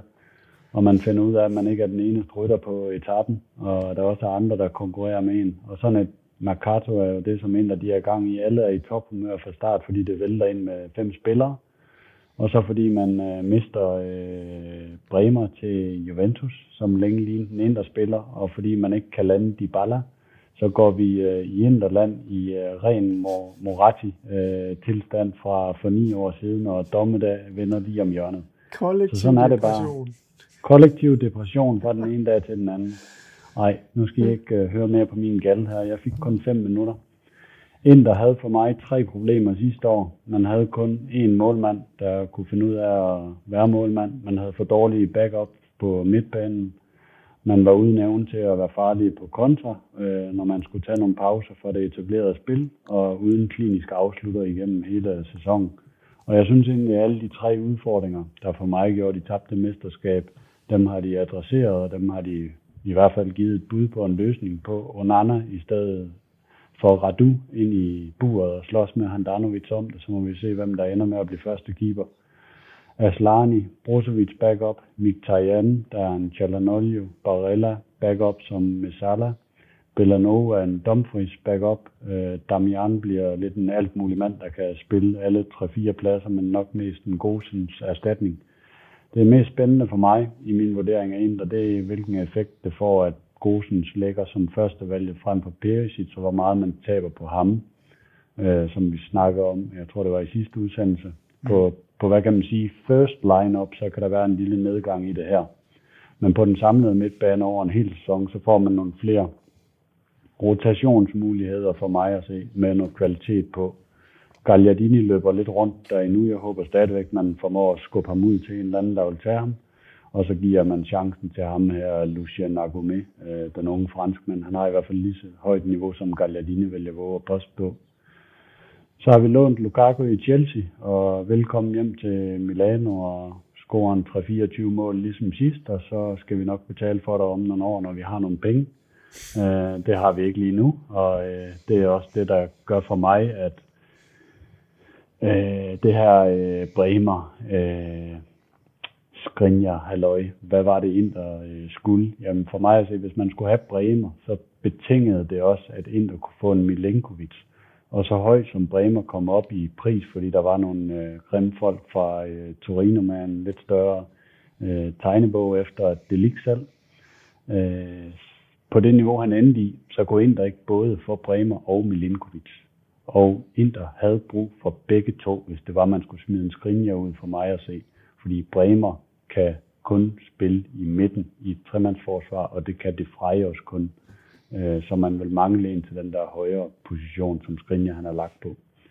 Så for mig var det rimelig indlysende, at så højt han kom op i pris, så kunne man ikke være med der længere. Og fair nok for det, men kun fair nok, hvis man beholder ham her Skrinja. For gør man ikke det, så, øh, så er vi på et 0 for mig, så er det status quo for en, og man har fået lidt op i toppen med Lukaku, der er bedre end sidste år. Man ryger skrinja, så er man tilsvarende dårligere stillet bagud. Det, det siger næsten sig selv. Så man har en Ranocchia nu, øh, der skal erstattes, og som jeg tror, det er det sidste Inter, de kommer til at gøre. Finde en eller anden low-cost, billig spiller i stedet for ham. Det bliver ikke Milinkovic, det har man ikke penge til for mig at se. Øh, det er man simpelthen... Der er nogle ting, hvis jeg skal kritisere Inter, øh, må jeg godt det, Ulrik, eller, eller hvad? Øh, må jeg godt, du, må jeg du godt har, min, du har min tilladelse. Du har min tilladelse. Fyr løs. Så bliver det første gang. Jeg kommer til at kritisere ham nu, men jeg synes, man virkelig har timet. Hvis man vil lave løsningen og have Bremer ind, og man gerne vil have de baller ind i uh, best case scenario, altså, som var sådan et ønskescenario for indre folk, så har man simpelthen forvaltet ens øh, transfervindue her helt skævt fra starten af. Fordi man har gået ud og leget nogle spillere ud fra starten af transfervinduet som Sensi. Man har ikke fundet ud af, hvor Pinamonti skal spille og mange andre af de unge spillere, dem leger man ud gratis. Uden at få nogle penge ind, så kan det godt være, at der ligger nogle optioner på den, og så har man noget tilbagekøbsklausul for en højere værdi på et tidspunkt. Men finde nu ud af en gang for alle, om man vil bruge de her spillere eller ej. Man har gjort det her før, og man har aldrig endt med at få nogen penge for de spillere, man har haft ude på optioner. Og det kommer heller ikke til at ske næste sommer, at man får penge ind for de her spillere. Få den nu skibet af til en lavere pris, og få nogle penge ind, og så kunne gøre noget med en Milinkovic som backup, der var lidt bedre nu, eller lave det store stunt med at få Skriniar ud også, og så både gået all in på Bremer og Milinkovic.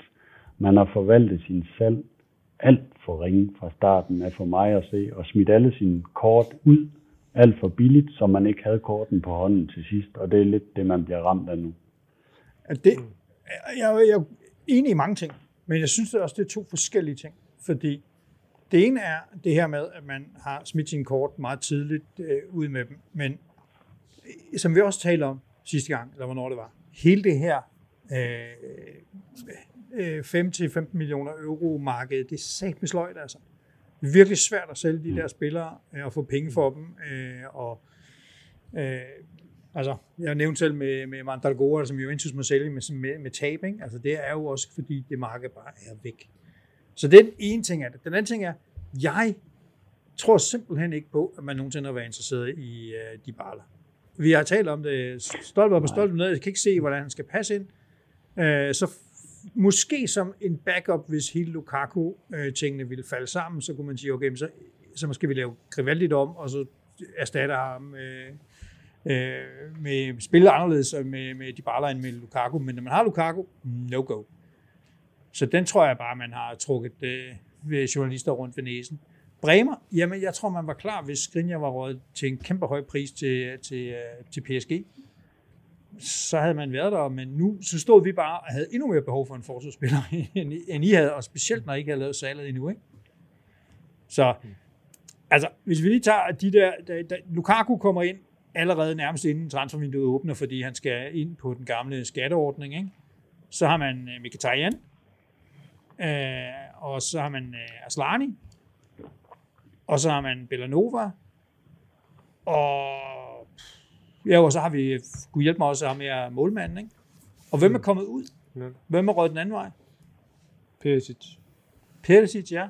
Det var ærgerligt, men er der andre fra sådan kernen? Det, Jamen, altså, det, det, det, det vil jeg sige, man kan ikke tale sig væk fra, fra et et-tal med, med at lægge dem der ind der. Det, det mener jeg ikke. Jeg synes, jeg synes en, der er klart styrket. Jeg vil da sige et til halvanden, fordi ja. som, som, som du siger, Thomas, man, man, har jo kigget, man har jo kigget på, øh, på der, hvor der var udfordringer, og det har man adresseret, og det er jo rimelig kvalitet. Det jeg, jeg ved ikke, hvor begejstret jeg er for Rune Anders som, som målmand, men, men det er da i hvert fald en, der har spillet Champions League og spillet for Ajax. Det borger der for en eller anden kvalitet. De andre steder, der synes jeg sådan set, man går ind og bygger på på det, og jeg tror sådan set, Gosens nok skal få sin tid i Enter også, øh, på den måde, de spiller på. Så jeg vil sige en halvanden, kunne jeg godt svinge op på, at, øh, at, at Inter ind, PT går ud af det her sådan, øh, transfervindue styrke. Det ser anderledes ud, hvis Grinja han ryger, men, men hvis og hvis og hvis, ikke? Men, ja. men PT halvanden. Jeg har selv skrevet et tal på. Så formaser vi det op på halvanden. Yes. Ja. Nej, det synes jeg ikke, det berettiger. Det, det synes jeg ikke, det berettiger. Så i mesterskabsfavoritter, nu uh, ligger den tunge dyne ned over dig, Thomas. Nej, fordi jeg kunne se i sidste sæson, hvem det var, der endte med at stå med pokalen. Det var dem, der altid uh, talte sig ned, som om, at det var uh, Herfølge, der vandt uh, DM i 2001 eller 2, eller hvornår det var. Ja. Uh, det var først i overtiden i Sassuolo, at ham der Tom Cruise fra Twitter, han i hvert fald begyndte at tro på bare, at der var lidt pokaler på vej hjem til dem. Mm. Men øh, jeg synes, der mangler lidt for, at jeg er højere end et tal. Det, det gør der. Hvad mangler ja. der? Hvad, hvad, hvad synes du, det mangler henne? Jamen, jeg synes, at jeg, jeg har min store tvivl. Man kan godt se i forsvaret, at det er det samme, og det er status quo, men jeg synes, det sidste halvår, det øh, afslørede lidt nogle begyndende øh, fejl, mangler hos De Frey ham er jeg lidt bange for som en øh, 100% spiller i en hel sæson. Især med det program, der venter forud, tror jeg ikke, hans øh, fysik kan holde en hel sæson på det høje niveau øh, konstant. Øh, så jeg synes, det er lidt der, der mangler. Jeg er rigtig bange for en skade dernede, og jeg er rigtig bange for en skade til Gosen. Så han har lige været ude med en mindre øh, muskelforstrækning her i, øh, i opstarten, og det var det samme, han var ude med stort set hele øh, sidste, øh, den første halvdel af sidste sæson, og kom aldrig helt op i topform i, øh, i foråret, også fordi der bare var en Pesic, man ikke kunne slå af. Men hvis en, der får en skade, skade til, til Gosen, så, øh, så ser det altså sløjt ud. Mm. Ja. ja. Og så altså, er der jo det der med, at det er bare, altså, så snakker vi også om sidste gang, i at angrebsspillet bliver altså noget andet, når man ikke har Perisic, men man har Gosen i stedet for. Altså det er altså mm. lidt ligesom en lille, et lille jægerfly, og så erstatter man det af godstog, ikke? Og godstog er fint nogle gange, men det er ikke det samme som et jægerfly. Nej. Fantastisk analogi at slutte på her, ikke? Men jeg har noteret mig uh, Inter halvanden, fordi at vi er i flertal. Og det gør dem til klare mesterskabsfavoritter. Ja. Uh, med Juventus og Milan liggende lige bagved. Uh, og Roma, så har vi Napoli, der falder ud af top 4. Uh, og vi har Lazio, som bejler til det. Måske Atalanta. måske. Ja. Så øh, det bliver spændende, og tillykke med øh, mesterskabet på papir, Thomas. Jeg kan ikke tage imod det. er helt, uh... Okay, lad os... Øh, det er ren, det er ren Handanovic. Ja, lige præcis. Den glider lige ud af hænderne. ja. Ups. Ja. Men det, det var sgu lige mesterskabs favoritrolle, vi fik placeret der, så vi andre, vi, det er kæmpe positive overraskelser, hvis vi laver noget. Vi, vi tager jo den her op igen, når vi kender samtlige resultater, vi er godt inde i, inde i sæsonen, og transfervinduet er slut. Så kan det være, at det giver nogle helt andre karakterer på nogle... Ja, jeg forventer da i hvert fald, at jeg tror faktisk ikke, der sker så meget jo. Altså hos Inter, så skal de sælge, og så skal de købe og så videre, men det er ikke sikker på, at kortsigtet styrker dem så meget, hvis Skriniar skal ud af nogle andre skin. Jeg tror ikke Juventus er færdig, og jeg tror bestemt ikke, at Milan er færdig, og jeg forventer ikke, at Napoli er færdig.